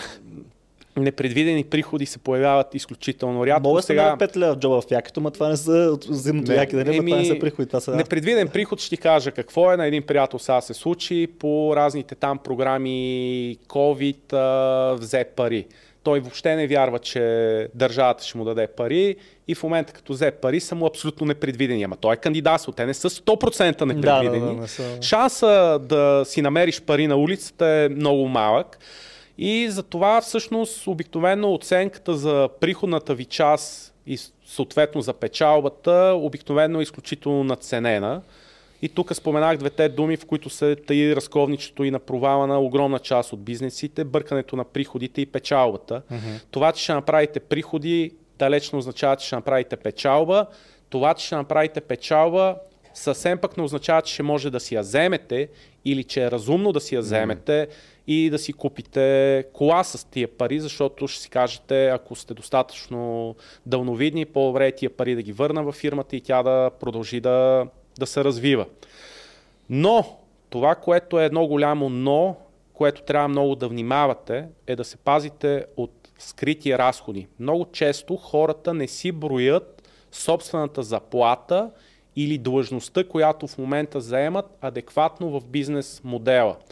Тоест, ако вие двамата сте а, в случая фитнес инструктори и вие имате хикс приходи, хикс разходи, обаче работите на 0 лева заплата, това е скрит разход, който вие трябва да се пазите. И вие трябва да си кажете така, тази длъжност, ако не съм аз, някой ще я заема за 2000, 3000, 5000 лева. Колко струва тази позиция, която вие усъвместявате в този момент? Вие може да съвместявате три позиции, да работите 7 дни в седмицата по 14 часа.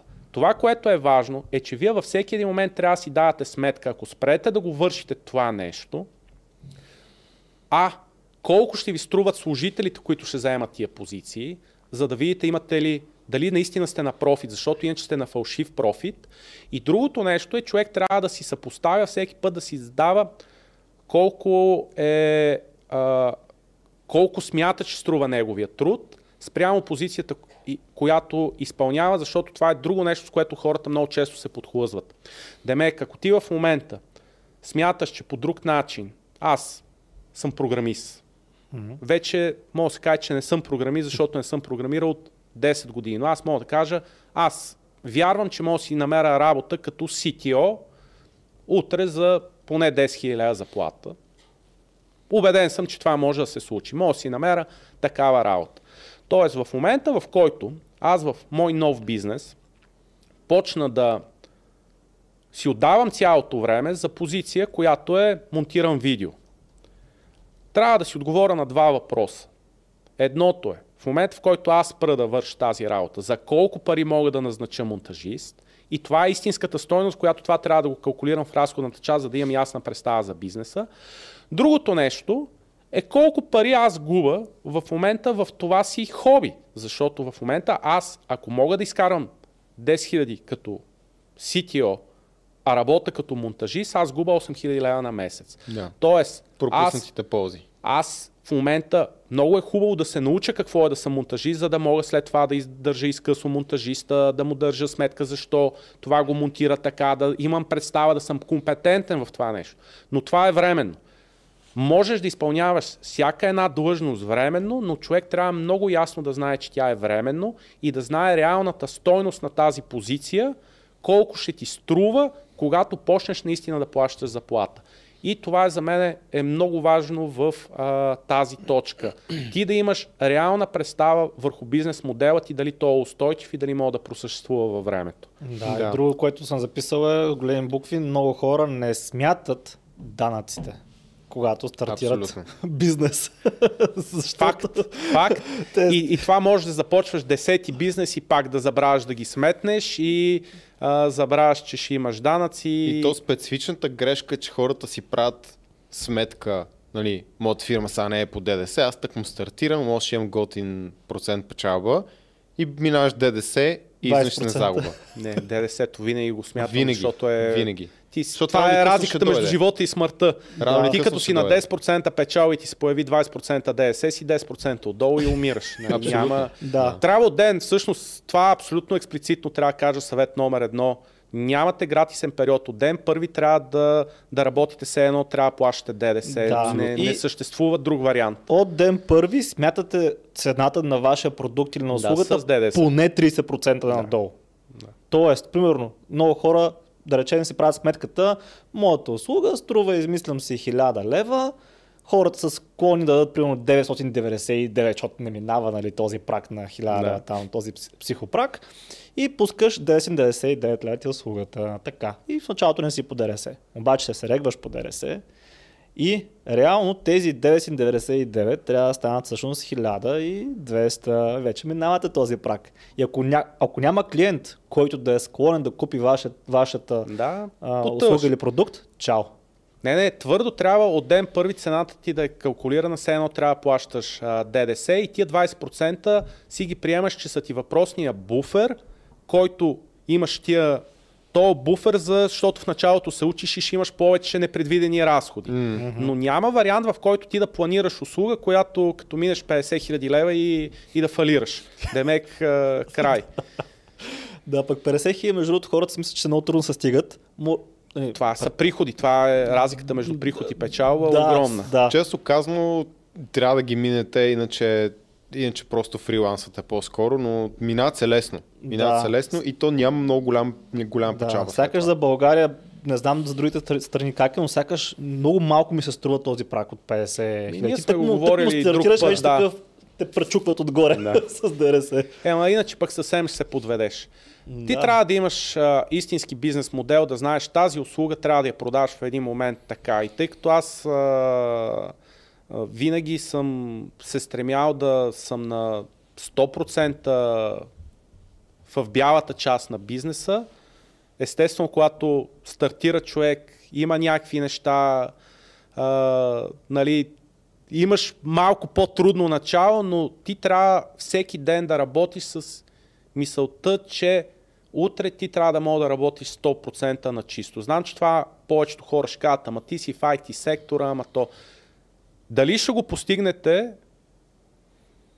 дори не е най-важното. Важното е, че трябва мисията ви да е във всеки един момент да мислите и да вървите така, защото рано или късно ще станем държава, в която няма да може да се работи в сивата економика и е тъпо, поне аз вярвам, че станем такава, повечето хора не вярват, но аз вярвам и а, е много тъпо да имаш един бизнес, който да стане голям и а, да да, да фалира или да го закрият, когато стане голям. А и много хора подценяват това, че ако никой не се занимава с тебе, докато изкарваш 5000 лева на месец, защото си в сивата економика и сега няма да те мъчат, ако си толкова малък, въпреки че може да се случи, а, то ако почнеш да растеш, ставаш забележим и със сигурност ще привлечеш вниманието на държавата и ще почнат да те проверяват.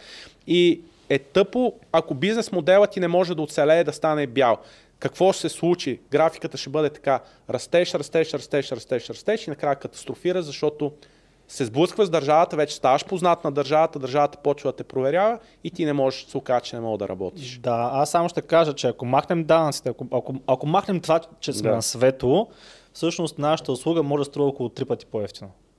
И, и, и ще вадим да. всъщност повече пари, отколкото сега. Да. Защото Защо? има по-голям интерес, ние ще предлагаме за тези цени уникална услуга. Да, така че въпреки, че данъците са ни около 30%, ако ги махнем, да, да, повече, но да речем, че са около 30%, ако ги, защото имаш и после дивиденти. И осигуровките. Осигуровките, да, осигуровките то става... страхотна тежа. Да. да, да. 40. Да, по-скоро са около 40% данъците. Та въпреки, че са 40%, това обаче има импакт за три пъти да, нашата цена. Точно така. И защо случва това? Защото първо, като е по-скъпа услугата, по-малко клиенти, по-малко атрактивна е програма. Не, ти проблема е, че се конкурираш с силата економика, която да. е много по... и ти трябва да успееш да надскочи, защото ти имаш ако приемем, че вашите конкуренти са финтенси инструктори, които да, взимат в пари на, на ръка точно така правят, да, и не плащат нищо, вие трябва да се конкурирате с тях, защото той казва, не бе, пичове, вашата услуга е супер, ама не мога пък да е толкова по-скъпа от фитнес инструктора, който даже хода в залата и го виждам mm. на живо, нали? Да, и ми взима 20 да, 30 да. да. А, така че... А... Плюс това, нали, сам, самия факт, че за да обработим парите онлайн, нали, да ги получиме, 2% си отиват от да. прихода. Тоест да. не от, нали, да, 2% не от печалата. си отиват през Stripe. Да. А, друго, а, няколко процента отиват за транзакции от по банката. Ние, ние към банката сигурно 2000 на година, 3000 само такси да, за банката. И, и като цяло ние за да оправдаем примерно 40% по-висока цена, трябва да преоставим по-високо качество, което струва повече пари и трябва да платим повече реклама, за да привлечем клиенти, което струва повече пари, т.е. цената ни, както каза там, трябва да стане не 40% повече, а малко повече. По-скоро... Три пъти повече. По-скоро три пъти аз, повече. Аз го сметнах сега, да. Тук да сложи един друг капан, в който аз най-често попадам в него, защото мене ми е, особено като става въпрос за бизнес, ми е доста широко между пръстите. и това, което много често се случва, на мен ми се случва винаги, е пропускането на микроразходите. Което Да. ти каза. 2% тук. Си викам, са, аз ако опра до тия 2%, значи нямам бизнес модел. Ама ти като събереш на 5 места по половин процент, по 1%, по... А, бе, Стават си. стават си, те се трупат пари и те почват. И другото нещо е, че понякога тия пари са вързани към нещо, което въобще не знаеш как се отразява. А, пример с а, хобито ми, което е доставките на месо. Затворената ни Viber група, която е Food for Friends, която получават SMS-и всеки път, когато, ето да изрекламираме SMS маркетинга, реално ние си комуникираме с клиентите изцяло с SMS-и. Отворени са поръчките, веднъж седмично имаме поръчки, пращаме SMS. И това, което съвсем скоро ми се случи, е натрупване на две грешки. В началото групата е 50 човек. Един СМС е 5 стотинки. 2,50 Не кой на- знае какво. то е смешно. Ти си казваш, това въобще няма какво да го коментираме. Колко струва, няма значение. Комбинацията от две неща направиха нещата плашещи. В един момент се оказва, че аз имам за SMS и 500 лева или 600 лева сметка за месеца, което вече си е бизнесо... Обръщаш му внимание. Това за, за този бизнес е, ние по принцип сме около нулата, това те, това те потапя от всякъде. Какво се случва? Затворената ни Viber група вече от 550 човека. 6-700 беше последно. Не, 550 в А, момента. 550. Заради SMS-ите я гледах. На толкова пращаме SMS, всъщност толкова са хората, които са поръчвали. Може да е малко по-голяма, но толкова са поръчвали поне веднъж, Да. а ние пращаме SMS само на хора, които поне веднъж са поръчали. Оказва се, че сме направили дребна грешка, програмистка, която а, сме си мислили, че тъй като когато е на кирилица, всеки символ се брои двойно и имаш съобщението ти може да е 80 символа. Да. затова ли Това сме го сметнали. Това сме го сметнали. Да, защото тия, че пращат. Така, обаче двойно. ние броиме символите, но имало някакви символи, които се броели като 3 и всъщност с то най-масовия всички SMS, които плащаме, ги пращаме двойно. Така, правиме в комбинация. Това е как се стакват такива неща. Първо, хората от 50-100 са станали 500, на които пращаме SMS. SMS-а не пращаме един, а пращаме два и от 2-3 месеца се опитваме да доставяме всяка седмица, а не веднъж на две седмици, пращаме 4 пъти. И какво се случва? Имаш 2 по 4 по 500, а преди е било едно сме си мислили, че един СМС, по две, демек имаш две, а другия имаш по 8. Четири Да. пъти разлика. И вместо да имам 100 лева сметка на месец за СМС, което е, си викаш окей, в един момент се оказа, че имаш 500 лева сметка. И когато имаш ето такива, ма те малко са го дигнали ток, малко, малко, два пъти, три пъти. И като си сметнеме колко се е дигнал тока, а пък то тока в началото е бил пренебрежим, защото Да. сме били на битов ток. После сме минали на промишлен ток. Да. Ама то промишлен ток в един момент се оказва, че промишленият ток почва да расте и тока е поскъпнал 4 пъти. И тока, ако ни е бил пренебрежим, защото работи там една мелеща машина, прави и вакуум машина, работят някакви машини, то ток е бил пренебрежим. Ама като поскъпне 4 пъти и, и така, че... При нас тока е по-скъп сега, отколкото няма на студиото. Да. Това не е сметнато като разход, Да. между другото само ще кажа, защото а, примерно ние не можем да оперираме нашия бизнес без Stripe. Всъщност можем, но Да. ще е много по-трудно. Stripe взимат, мисля, че бяха 2% или там. Процент цяло и- 1.4 плюс фиксирана такса. Да, 2% Да. го закръглям. Ако Да. извън ЕС, Да, закръглям на 2%. зависи каква карта плаща. И всеки 2% му изглежда много малко, нали? Да. Обаче на 800 хиляди приход, Да. 2% 16 хиляди. И освен И това е само да получиш парите си. И Да. само да кажем, нали, смисъл, те са 2% от прихода, От оборот. Точно така. А не от печалбата. а не от Да. печалбата. Защото ако печалбата, ако профит маржинът ти е 20%, ам, тези 2% отговарят на 10%. 5% вече. Не на 10. На 10%, На да, от, 10%. от твоята нетна печалба. Тоест, Да. изведнъж ако ти дадат 2% на приходите, печалбата ти се намаля с 50%. Да. Да. Така че става страшно.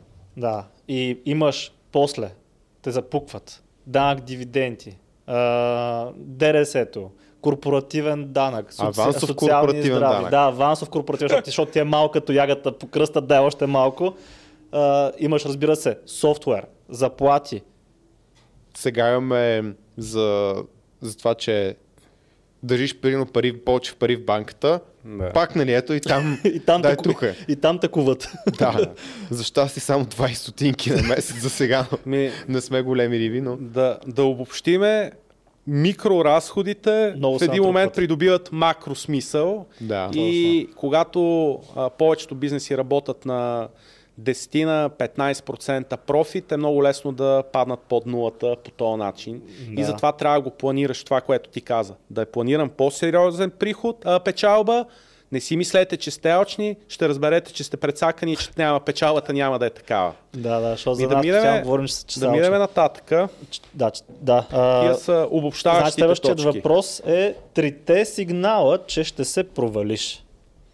Така, а, аз ще откроя три неща. А, сигурен съм, че Аз съм записал има, вече три. Има хиляди. има сега ще хиляди. А, така, за мене, много пъти го споменахме до този момент, но това е сигурно, че ще провалите. Отлагаш. Мгм. Отлагането гарантира провал. Или по-точно, най-малкото отлага успеха с много. Мгм. А, много пъти във вашите подкасти сте го засягали, и аз съм го засягал в подкастите. Човек трябва да действа. Може да не сте най-добри, може да, да не правите по най-добрия начин, може да не сте съвсем готови. Не отлагаш, правиш, учиш се в движение и действаш. Задължително. Действаш, действаш, действаш, не отлагаш. Като в Джон Уик. Вървиш, бягаш и стреляш. Да. Това е. Тоест, почнете ли да отлагате, ще се провалите. Следващото нещо, което е, може би съм описнал на сина ми да му го повтарям, това е родителския съвет, който сигурно ще ме запомни с него, е не се оправдавай. Ако се оправдаваш, със сигурност ще се провалиш. Да, ще имаш страхотно оправдание защо си се провалил, но хукер. Да. Ти ще си се провалил. Така че в никакъв случай не се оправдавайте, намирайте как да се случат нещата, а не защо не се случват. Оправданието може би ще ви даде, така да се каже, минутна, минутен отдих, да си помислите, да се почувствате добре, но оправданието е абсолютно грешния начин да гледате на света, не само в бизнеса и във всичко. И затова аз в това много-много твърдо вярвам и постоянно на сина ми, който е на 10 години, той като тръгне да казва, ама аз, викам тати, какво не правиме? Да не се оправдавам. Ама аз не се оправдавам. Нали знаеш, че да, се оправ... да, не се... да кажеш, че не се оправдаваш и че се оправдаваш, че не се оправдаваш. И, и, и това е а, нещо, в което смятам, че е може би огромния, огромната причина хората да се провалят не само в бизнеса и във всяко едно тяхно начинание е, че се опитват да не се опитват, а, а, а достигат до момента, в който имат оправдание, а, а не го, Аз мисля, да че не го, го прескочат. търсят. Даже като сейфти, не го търсят Да. понякога. И третият ми съвет е, че сигурно има изключения, те според мен са изключително малко, е, че няма как да изградите успешен бизнес, ако единствената ви цел е да изкарате пари. Ако целта ви е, аз ще направя този бизнес, защото ще изкарам пари, вие няма да можете да го направите. И то не защото сте лоши, не защото е лошо да искате пари. Не ме разбирайте погрешно. Аз съм 100% меркантилен, въпреки че тази дума има Пак негативна комутация. негативна да. комутация, но аз мятам, че съм меркантилен. А, целта трябва да са ви парите, защото това е бизнес. Но вие трябва да, да горите в този бизнес и да усещате, че правите нещо значимо. Не може усещането ви за значимост да е единствено това, че вие изкарвате по-добри пари от другите. Вие трябва да смятате, че правите, както споменах по-рано, по-добра услуга, променяте света, допринасяте нещо. Целта на предприемачите, скоро го слушах някъде, не си спомням кой го говореше, е точно това. Целта на предприемачите е да допринасят за всички останали да живеят по-добре. Това е целта на бизнеса. Бизнесът е да прави света по-хубав, а не целта на бизнесът да изкарва пари. Парите са наградата за това нещо и наградата отива при тези, които се справят по най-добрия начин с това да допринесат на хората. И в най-добрия случай наградените използват тези пари отново да създадат нещо ново и да завъртат нали, този цикъл. Изкарват пари и цикъла пари при пари отиват да бъдат създателя на блага, създава нови блага и нови блага и нови услуги, които да ви радват. Това са моите три сигнала. Просто да ги завърша с тях, отлагаш, оправдаваш се, единствената ти цел е да изкараш парите. Да. А, само ще допълня към оправданието, защо смятам, че съм напълно прав. А, аз а и всеки, който е ходил по състезания, когато вземе медал, на медала знае, че пише примерно първо, второ или трето място. И примерно пише трето място. Обаче отдолу, по трето място, никога не пише не се беше наспал. Или беше контузен. Или болеше коляното. Тоест, на никой не му пука за тъпто ти оправдание, защото... А и много малко хора спомнят след 10 години, че ние сме загубили не след 10, след много години, ние загубихме от Италия, ама имаше дуспа. да, Не бе, Абсолютно ние сме тая. четвърти. Ама точно защо така. сме четвърти? Всеки си има оправдание. Имаше дуспа, не ни я дадох. Да. Да, да, ама в предишния матч срещу Германия ни дадоха неправилна дуспа, случиха се пет не, нечестни неща и пак победихме Германия. И помниме, Аз- че бихме Германия. Бих казал, че оправданието не само, че никой не му пука, ами е вредно, защото ти ако се оправдаеш и рационализираш, както в повече случаи в бизнеса, ти се криеш от проблеми и грешки, които ти убиват бизнеса после. да. Това е за мен е големия, по-големия проблем. Истината е, че този, който е взел първо място, също има оправдание. Но не го Да, е но използвал, се защото, справя. защото Но е... се справя, не, просто е победил. Е, защото не казва, станах първи, но ме болеше коляното и не се бях наспал. Именно, т.е. ако беше станал втори, ще да използва коза отзаде, Да. обаче тъй като е първи, си го държи в джоба. Та това е което искам да добавя като оправдание. Иначе друго, което аз съм се записал нали, мои а, точки, те са три също. Първата точка е липса на кешфлоу. Да, ти не го правиш за парите бизнеса, но пък ако няма валидация, че хората искат този бизнес, т.е. искат да, да, да дадеш стойност на тези хора и трябва някакъв екшенж, разбира се, в случая е пари, а, то а, ще фалираш. Тоест ще 100%... Не, няма бизнес без печалба. То- точно така, без да. приходи няма. Това е Да. а, благотворителност, хоби, но не и бизнес. Да. Има си просто думата бизнес означава друго. Точно така. Тоест, Мони казва, не се фокусира върху варенето на пари, фокусира се върху създаването на стойност, обаче ти ако имаш нещо стойностно, хората ще искат да го купуват. Така че трябвате кеш флоу, иначе нямате бизнес. Второто нещо, което съм написал е, а, втори сигнал за сигурен провал е, че не си се фокусирал върху качеството на продукта или услугата, тъй като рано или късно нещо, което не е качествено, някой ще го използва, Любо Жечев ще направи клип за него, примерно, и ще си прецакан. така че трябва да се фокусира върху продукта или услугата да е качествена.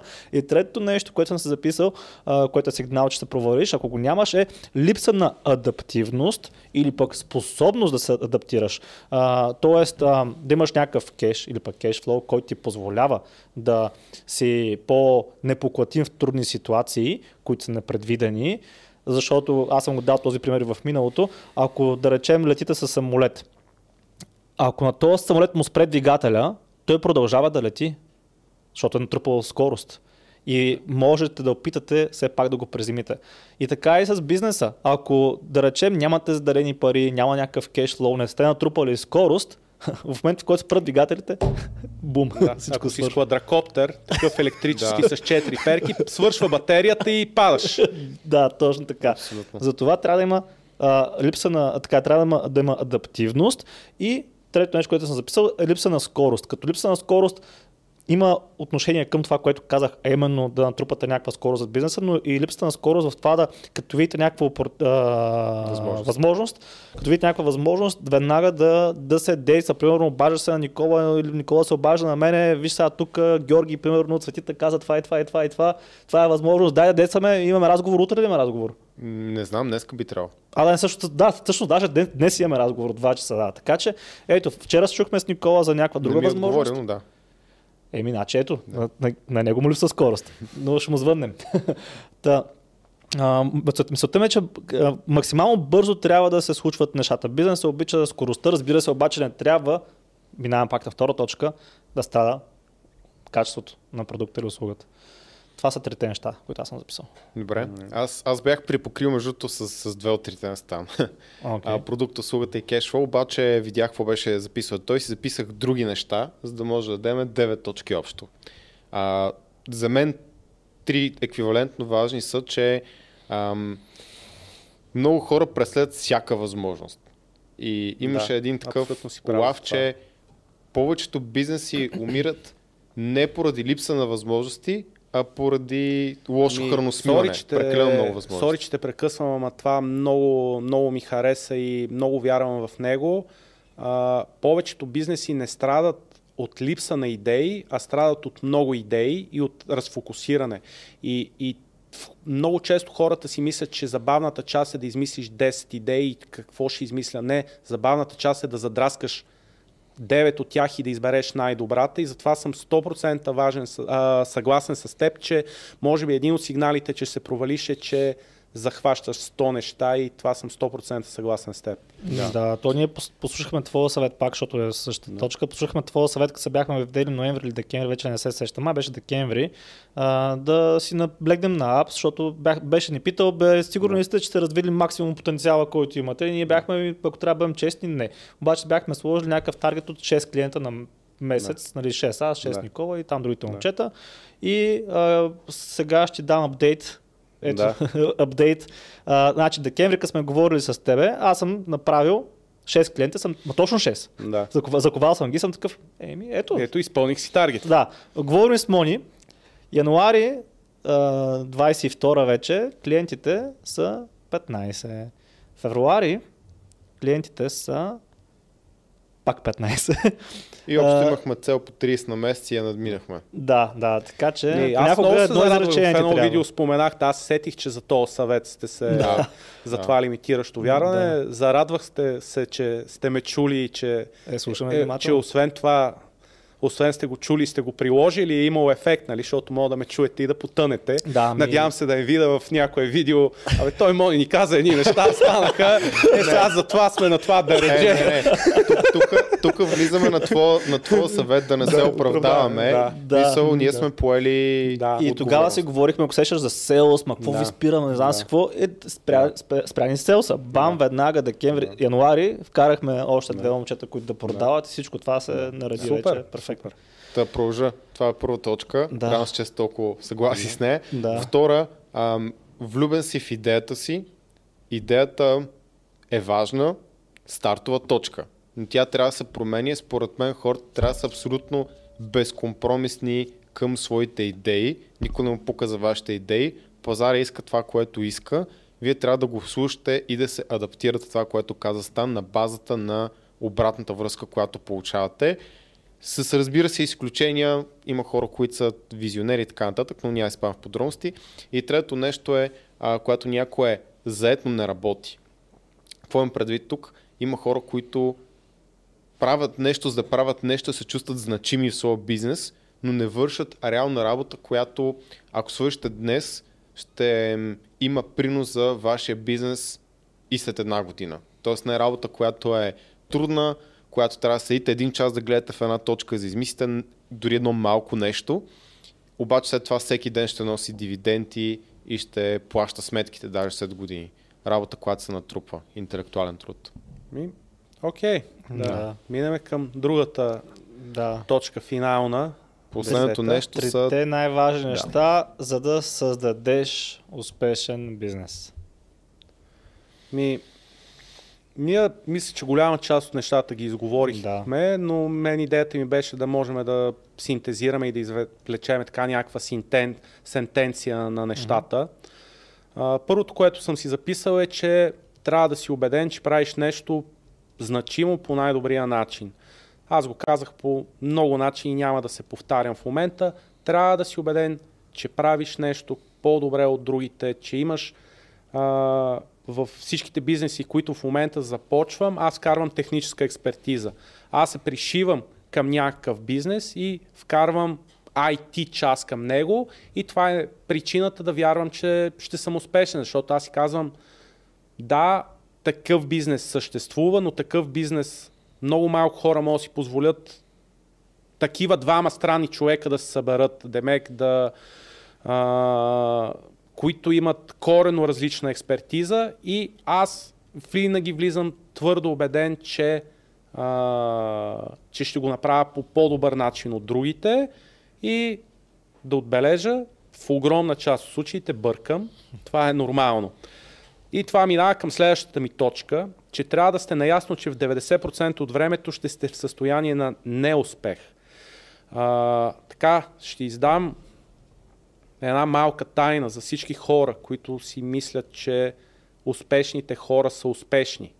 Успешните хора в 90% от времето са неуспешни.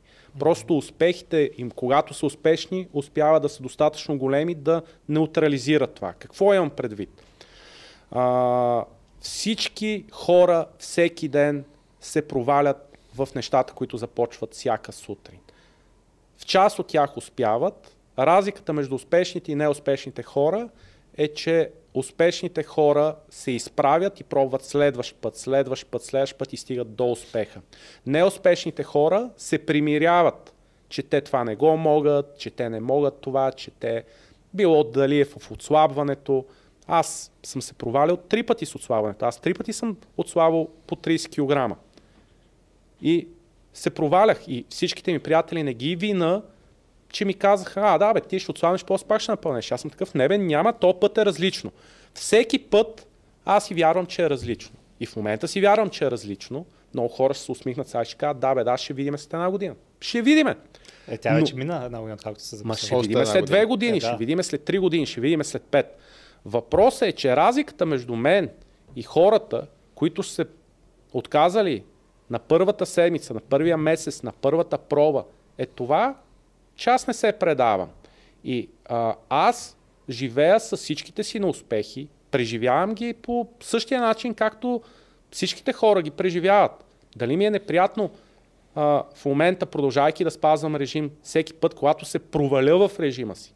Да, провалям се, само че не си казвам, ми не, ето и то режим не работи. Аз си мислих, че на Стани Никола режима е златен, много е лесен спа. Не, хващам в техния режим, се провалям, но Продължавам. По същия начин в бизнеса, ако ви дам графиката на Империя онлайн, как сме расли, колко време сме расли, нали, с риск да ви урочасам, какъв е, какво е най-големия шанс да се случи в момента с бизнеса ви. Вие в момента сте направили пик, mm. отчасти то пик е защото е нова година, новогодишните резолюции, това нещо ви помага, това ви зашумява данните. Нормално е в началото на е, годината е, да има... предната. Да, знам, че имаш year over year, но mm. нормално е след това да имаш спад. Mm-hmm. Само, че това, което се случва в сърцето на всеки един предприемач, е когато вие имате ръст, вие проектирате ръста, и си казвате, то месец първия направих 10, втория 15, третия ще направя 20. И в момента, в който дръпнеш надолу, ти си с усещането за тотален провал, защото mm. ти вече живееш мисълта, че цифрата, печелившата цифра е 20. Mm-hmm. 15 ще е зле, защото ти не си направил ръст. И като направиш 10, си кажеш what the fuck.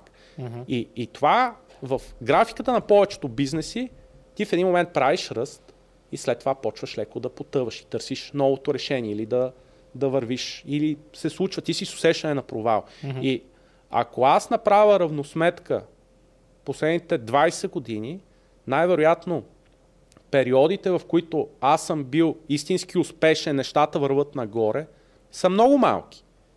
Те не са много, но пък съм успели тия периоди да ме държат над повърхността. И да мина а, към следващата точка е, че трябва да се научиш да делегираш. Това е местото, в което повечето бизнеси катастрофират. Повечето менеджери катастрофират, повечето хора се провалят. А, хората страдаме от няколко мани. Едната ни е манията за контрол.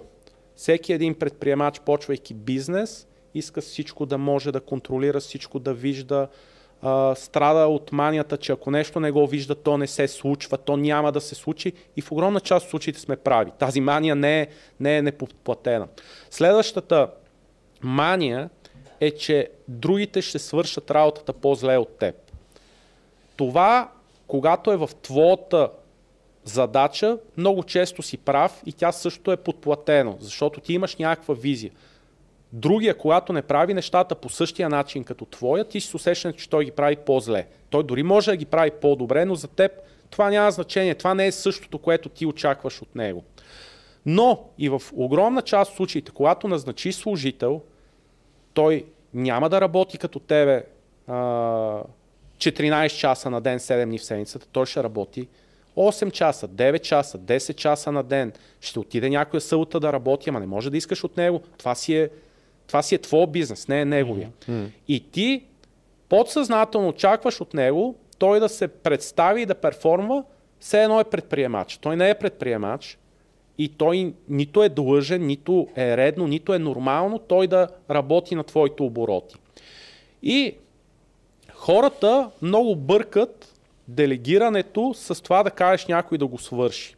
Делегирането е комбинация от две неща – да кажеш някой да свърши нещо, в началото да инвестираш в него, той да го свърши по какъв начин да го свърши, какво значи да го свърши добре. След това да му помагаш в процеса и накрая да го провериш. И бавно да махнеш тези неща и той да стане абсолютно независим. Много хора, влезнали в това да работят супер много, си казвате, то това само ми остава в момента да бейбиситвам, аз по-добре сам да си го, а, си го свърша. Това е една от най-вредните фрази. Аз това сам си го свърша по-бързо. Да, ама колко пъти можеш да работиш като 10, 20, 30 човека. И а, огромното част за мен от стартиращите бизнеси се провалят при назначаването на първи и втория служител. Защото в момента, в който назначиш първи и втория служител и видиш, че първият човек допринася за бизнеса ти само 10% и ти си кажеш, чай са, аз не взимам заплата, защото обикновено от този момент ти не си взел един лев. Почваш да плащаш заплата, която смяташ, че е адекватна за тази и то човек дава само 5% или 10% добавена стоеност към бизнеса ти. И ако не преглътнеш това, да натрупаш, никога няма да се обградиш с хора, с каквито аз в момента съм се обградил, които в повечето неща, които вършиме, свършват 100% от работата. Аз им казвам какво трябва да се случи, ама буквално им го казвам и те го свършват. Но аз това нещо съм си го заслужил с това, че аз съм а, успял на тези хора да обясна с течение на много години какво значи за мен да се свърши работата. И тъй като пак станах много многословен, много е важно човек да прескочи моментът, назначаването на първия служител, на втория служител, делегирането на задачите, много често да си чистиш графика, да кажеш това го върша аз, не може да го свърши някой друг вместо мен. И така, това са моите три точки. Супер, okay. аз съм много кратък. моите три са на първо място постоянство. Ще има хубави дни, ще има лоши дни, но трябва всеки ден да работим на максимума на способността този ден. Втората е фокус и целеустременост. Отново да се върна на предната а, точка, деветата. Да преследваме всяка възможност и си мислим, че а, ливатката на съседа е по-зелена, е много лош начин на мислене. Ливатката е най-зелена не при съседа, там където поливаме най-много. И третото е толеранс към риск. Защото ще има големи спадове, сривове, както има непредвидени разходи, така има непредвидени пандемии, непредвидени войни, непредвидени времена. И ако един човек няма толеранса към риск, хем да поема, хем да ам, преживява трудните времена, то няма да има постоянство, няма и да има и фокус, защото мисли за други неща и по дефиниция, поне за мен, той няма да успее да се справи. Да, аз съм записал четири неща, а, защото толкова ми хрумнаха. Не можа да спра на три. Та първо е да решаваш витален проблем. Като под витален не съм сигурен дали съм използвал правилната дума, но е- е- едно от най-сигурните неща, че бизнесът ти няма да, да се провали, ако решаваш проблем, който хората наистина имат огромна нужда от него. Примерно да речем всеки яде, всеки спи, всеки го боли и така нататък. Това е един начин. Други начин обаче е да, да, да рефреймнеш твоя бизнес, ако не е такъв, да го рефреймнеш и да покажеш на хората, че е витален. Тоест, те да си мислят, че могат без него, обаче да, да си кажат накрая, бе, май всъщност не мога без него. Примерно в днешно време е все по-трудно всъщност да се поддържа в добро здравословно състояние, в добро телосложение, от към килограми, от към визия и така нататък, без да си ауер за храната, за тренировките, за активността, защото навсякъде дебнат опасности. Та, и ние постоянно казваме колко е важно всъщност да се осъзнат за, за правилното хранене, за тренировките в днешно време. Защото дядо ми не е имал нужда, ма дядо ми по цял ден е бил там с триона, обръща лозата, правил всякакви неща. Още в 5 часа бил на паш с животните. Така че живота е съвсем различен вече. Така че вече фитнесът, правилното хранене и осъзна- осъзнатостта за макросите може да се каже, че е витална. Така. Второто нещо е да си уникален. Като започвахме бизнеса, много хора ми казваха поредният треньор, поредният тапанар, поредният и какво си. Да, поредните треньори сме, обаче бизнес моделът ни за България е абсолютно уникален. До, в момента, в който ние стартирахме тази програма, нямаше подобни на нашите. В последствие видяхме, че почнаха да копират нашата програма, ама то пак няма как да стане като, като нашата, защото ние сме черпили информация от първоисточника и сме ин- иновирали след това, т.е. асимилирали и иновирали. И третото нещо, хората да те споменават, т.е. сами да те рекламират. Защото ако утре умре Фе- Фейсбук, какво правим? Нямаш реклама. Ако утре YouTube нещо платформата спре, пак нямаш реклама, но примерно Мони отслабно ще се види с приятели насам на там, ще спомене, бе, много се отслабно какво си направил, и тук един момчета имат една програма, някой друг също ще- направи тази реклама, т.е. хората могат да бъдат като ходещи рекоритори за тебе, билбордове, и да, ако имаш доволни клиенти, няма как да, да фалираш според мене. И трето нещо, то Никола го за- загатна, стрес толеранс. Тоест не е риск толеранс, ми като цяло стрес толеранс. Защото в началото, като стартира един човек, Очаквайте да има безсънни нощи. Очаквайте жена ви да е притеснена дали ще изкарате месеца. Очаквайте и вие да бъдете притеснени дали ще имате пари за вашата жена и вашето дете. Очаквайте притеснение за това дали ще, а, как кажа, мачните очакванията на вашите партньори, съдружници, приятели, родини и, така. Тоест стрес ще има, независимо дали е война, криза, корона, морона, няма значение. Стрес със сигурност ще има и трябва да сте подготвени. Това са, а, според мен, четирите основни неща, за да имаш успешен бизнес, а не просто бизнес. Ми, супер, аз да направя някакъв обобщаване на това, което мисля, че направихме днеска. Първо да кажа, че съм супер доволен, че Времето е смятам, че ни се получи. добре. Да. Няколко неща искам да кажа. А, първото, ако гледате видеото до тук и не сте влезнали да намерите караток е престъпно, защото, защото не мога да ме слушате два часа и а, да не видите аджеба какво, какво правя. А, влезте в караток. А, престъпно е наистина. Да. А, нали, не случайно го казвам това в самия край на, на видеото, защото очевидно ви е било интересно за да изтраете тук или сте отишли на десетия въпрос директно, но няма значение, направете го. А, другото е, че мисля, че а, факта, че успяхме да влеземе в въпросните два часа, а, показва и нещо друго, че а, всичко е въпрос на, на нагласа. Имахме разговор преди това. Аз влезнах с идеята, не този път ще направим твърдо такова видео. Всички се смяха. Всички се шегуваха, стана няколко пъти, каза, не бе, то е ясно, че няма да стане. Аз викам, не бе, човек, не, не ни слагай рамки. Да. А, истината е, че в началото на първите 4-5 въпроса ни беше притеснено, докато изградиме някакъв буфер, да имаме После буфер, да видим, че може да се получи. Отпуснахме се. А, за мен ще е много важно в коментарите да кажете дали този формат, дали това ни се отразило на, на първите въпроси, защото определено първите въпроси бяха под напрежение, но после мисля, че се получи добре, като изградихме буфер.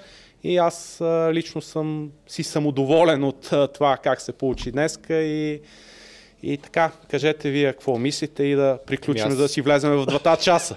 Аз, ние се пошегувахме нали вчера, но, но, но днеска, точно преди да започнем, казах, че ти вярвам, защото за, откакто те познавам си човек, който поставя цел и я постига. Нали, с крачките в програмата, а, в един ден колко беше направил? 80 хиляди крачки. Е, това беше 40. идиотина, това не е... Идиотина, Не. обаче имаш Да, пред мен трак рекърд, че като кажеш нещо го правиш. Да, да. Затова а, бях сигурен, че се справим, просто това всички сме с телефони. Да. И според мен не се отрази толкова на качеството, даже беше много стегнато в началото и общото успяхме нещо, което можем да разкажем в 10 часа. Но хубавото е, че покахме, че и ползвахме тулсове, сложихме си часовници и не разчитахме. Аз усещам, че ако нямахме часовници, Не, нямаше да стане. 100% се Щяхме сме на проваляхме. пета точка. Да, щяхме Да. да. сме се провалили със сигурност, ако не си Да. бяхме сложили часовници. Но да, идеята ми е, че а, мисля, че можехме да дадем повече примери, както бихме направили, но не мисля, че те ще да подобрят а, това, което ще се получи като продукт и според мен стана супер. Да, то това е проблема, че ние даваме прекалено, прекалено много примери. Така е. Аз, ти, Мони и... И в крайна сметка най-хубавото е, че пазара ще ни съди. Демек хората ще кажат, не бе, преди беше по-готино или сега е по-готино. Нали, ще Да. видим някакъв а, пулс. Очакваме мнение в коментарите, Да, дали ви е точно. харесало така структурирано по точки и дали е по-добре, отколкото предните пъти, в които бяха малко разпиляни, но пък го говорихме доста време. И аз съм, също, аз съм също доволен. Ако не сте си поръчали протеина на Proof Nutrition, също съм разочарован. Влезте и в Караток. Е, Аз не съм гледал. Мен постоянно изкача между този клип за Емил Каменов, който Е, обикаля. защото е най-популярен. Той е с най-хумористична насоченост. Целта на канала е да имаме няколко вида видеа. Едните ще бъдат всъщност с а, информативно съдържание на тема електрически автомобили. Вторите ще са с забавно съдържание, за да може да привлечем по-широка широка аудитория. И третите ще бъдат с а, социална мисия. Надявам се там Любо Жечев да помогне да се бори държавата за зарядни станции, за да не спират на местата за електрически автомобили за Да. зарядните станции. Мисля, че ще успеем да изградим доста интересно съдържание. Да, за сега Супер. канала се справя много добре. Също така вече е стартирал и канала на твоята сестра за рисунките. Да. Така че доста неща развива Мони в момента. Като караток няма да е в описанието пак да кажем. Да, Ще ами, трябва да го намерят сами. да намерете Да. го сами. Още повече, аз опитах предния път, знаеш, голяма мъка беше да сложа Да. канала на сестра му в а, коментарите, също така на гледай си работата. 10 пъти коментирах и 10 пъти моя коментар изчезна. Да, ти го филтрираше YouTube. Да, така че Е, случва се. Да. За, затова трябва да, да бъдете по, по, Да. проактивни и да търсите. А, а и мен, в интерес на истината, така да се каже, а, няма нужда в един канал да има хора, които имат 0% интерес. Нали? Всъщност да кажа, няма нужда да, да влезете в караток, ако си кажете, не бе, ще го направя само за. ще карам бензин. Ако ви е... Само ако ми дадеш Не. линк в описанието. Да, само ако ми дадеш линк в описанието. А, действително, броя на сабскрайбърите ни е важен, а, но това не трябва да е, да е самоцел, но се, се сабскрибнете. Just do it! Супер. Добре, ми да привършваме. Да, да привършваме, Айде. че час и 58 съм И, по моя аз така. часовник. Откакто почнахме темите. Да, да, да. да. Скоро пляска. 2-0-1 не вярва. от самото начало. Мисля, че Е, супер. Супер. Добре. Айде. Благодаря ви, чао. Чао. Чао! Това е, това е просто невиждано до сега. Дойде Мони и ги, и ги Стегна ви. нареди нещата.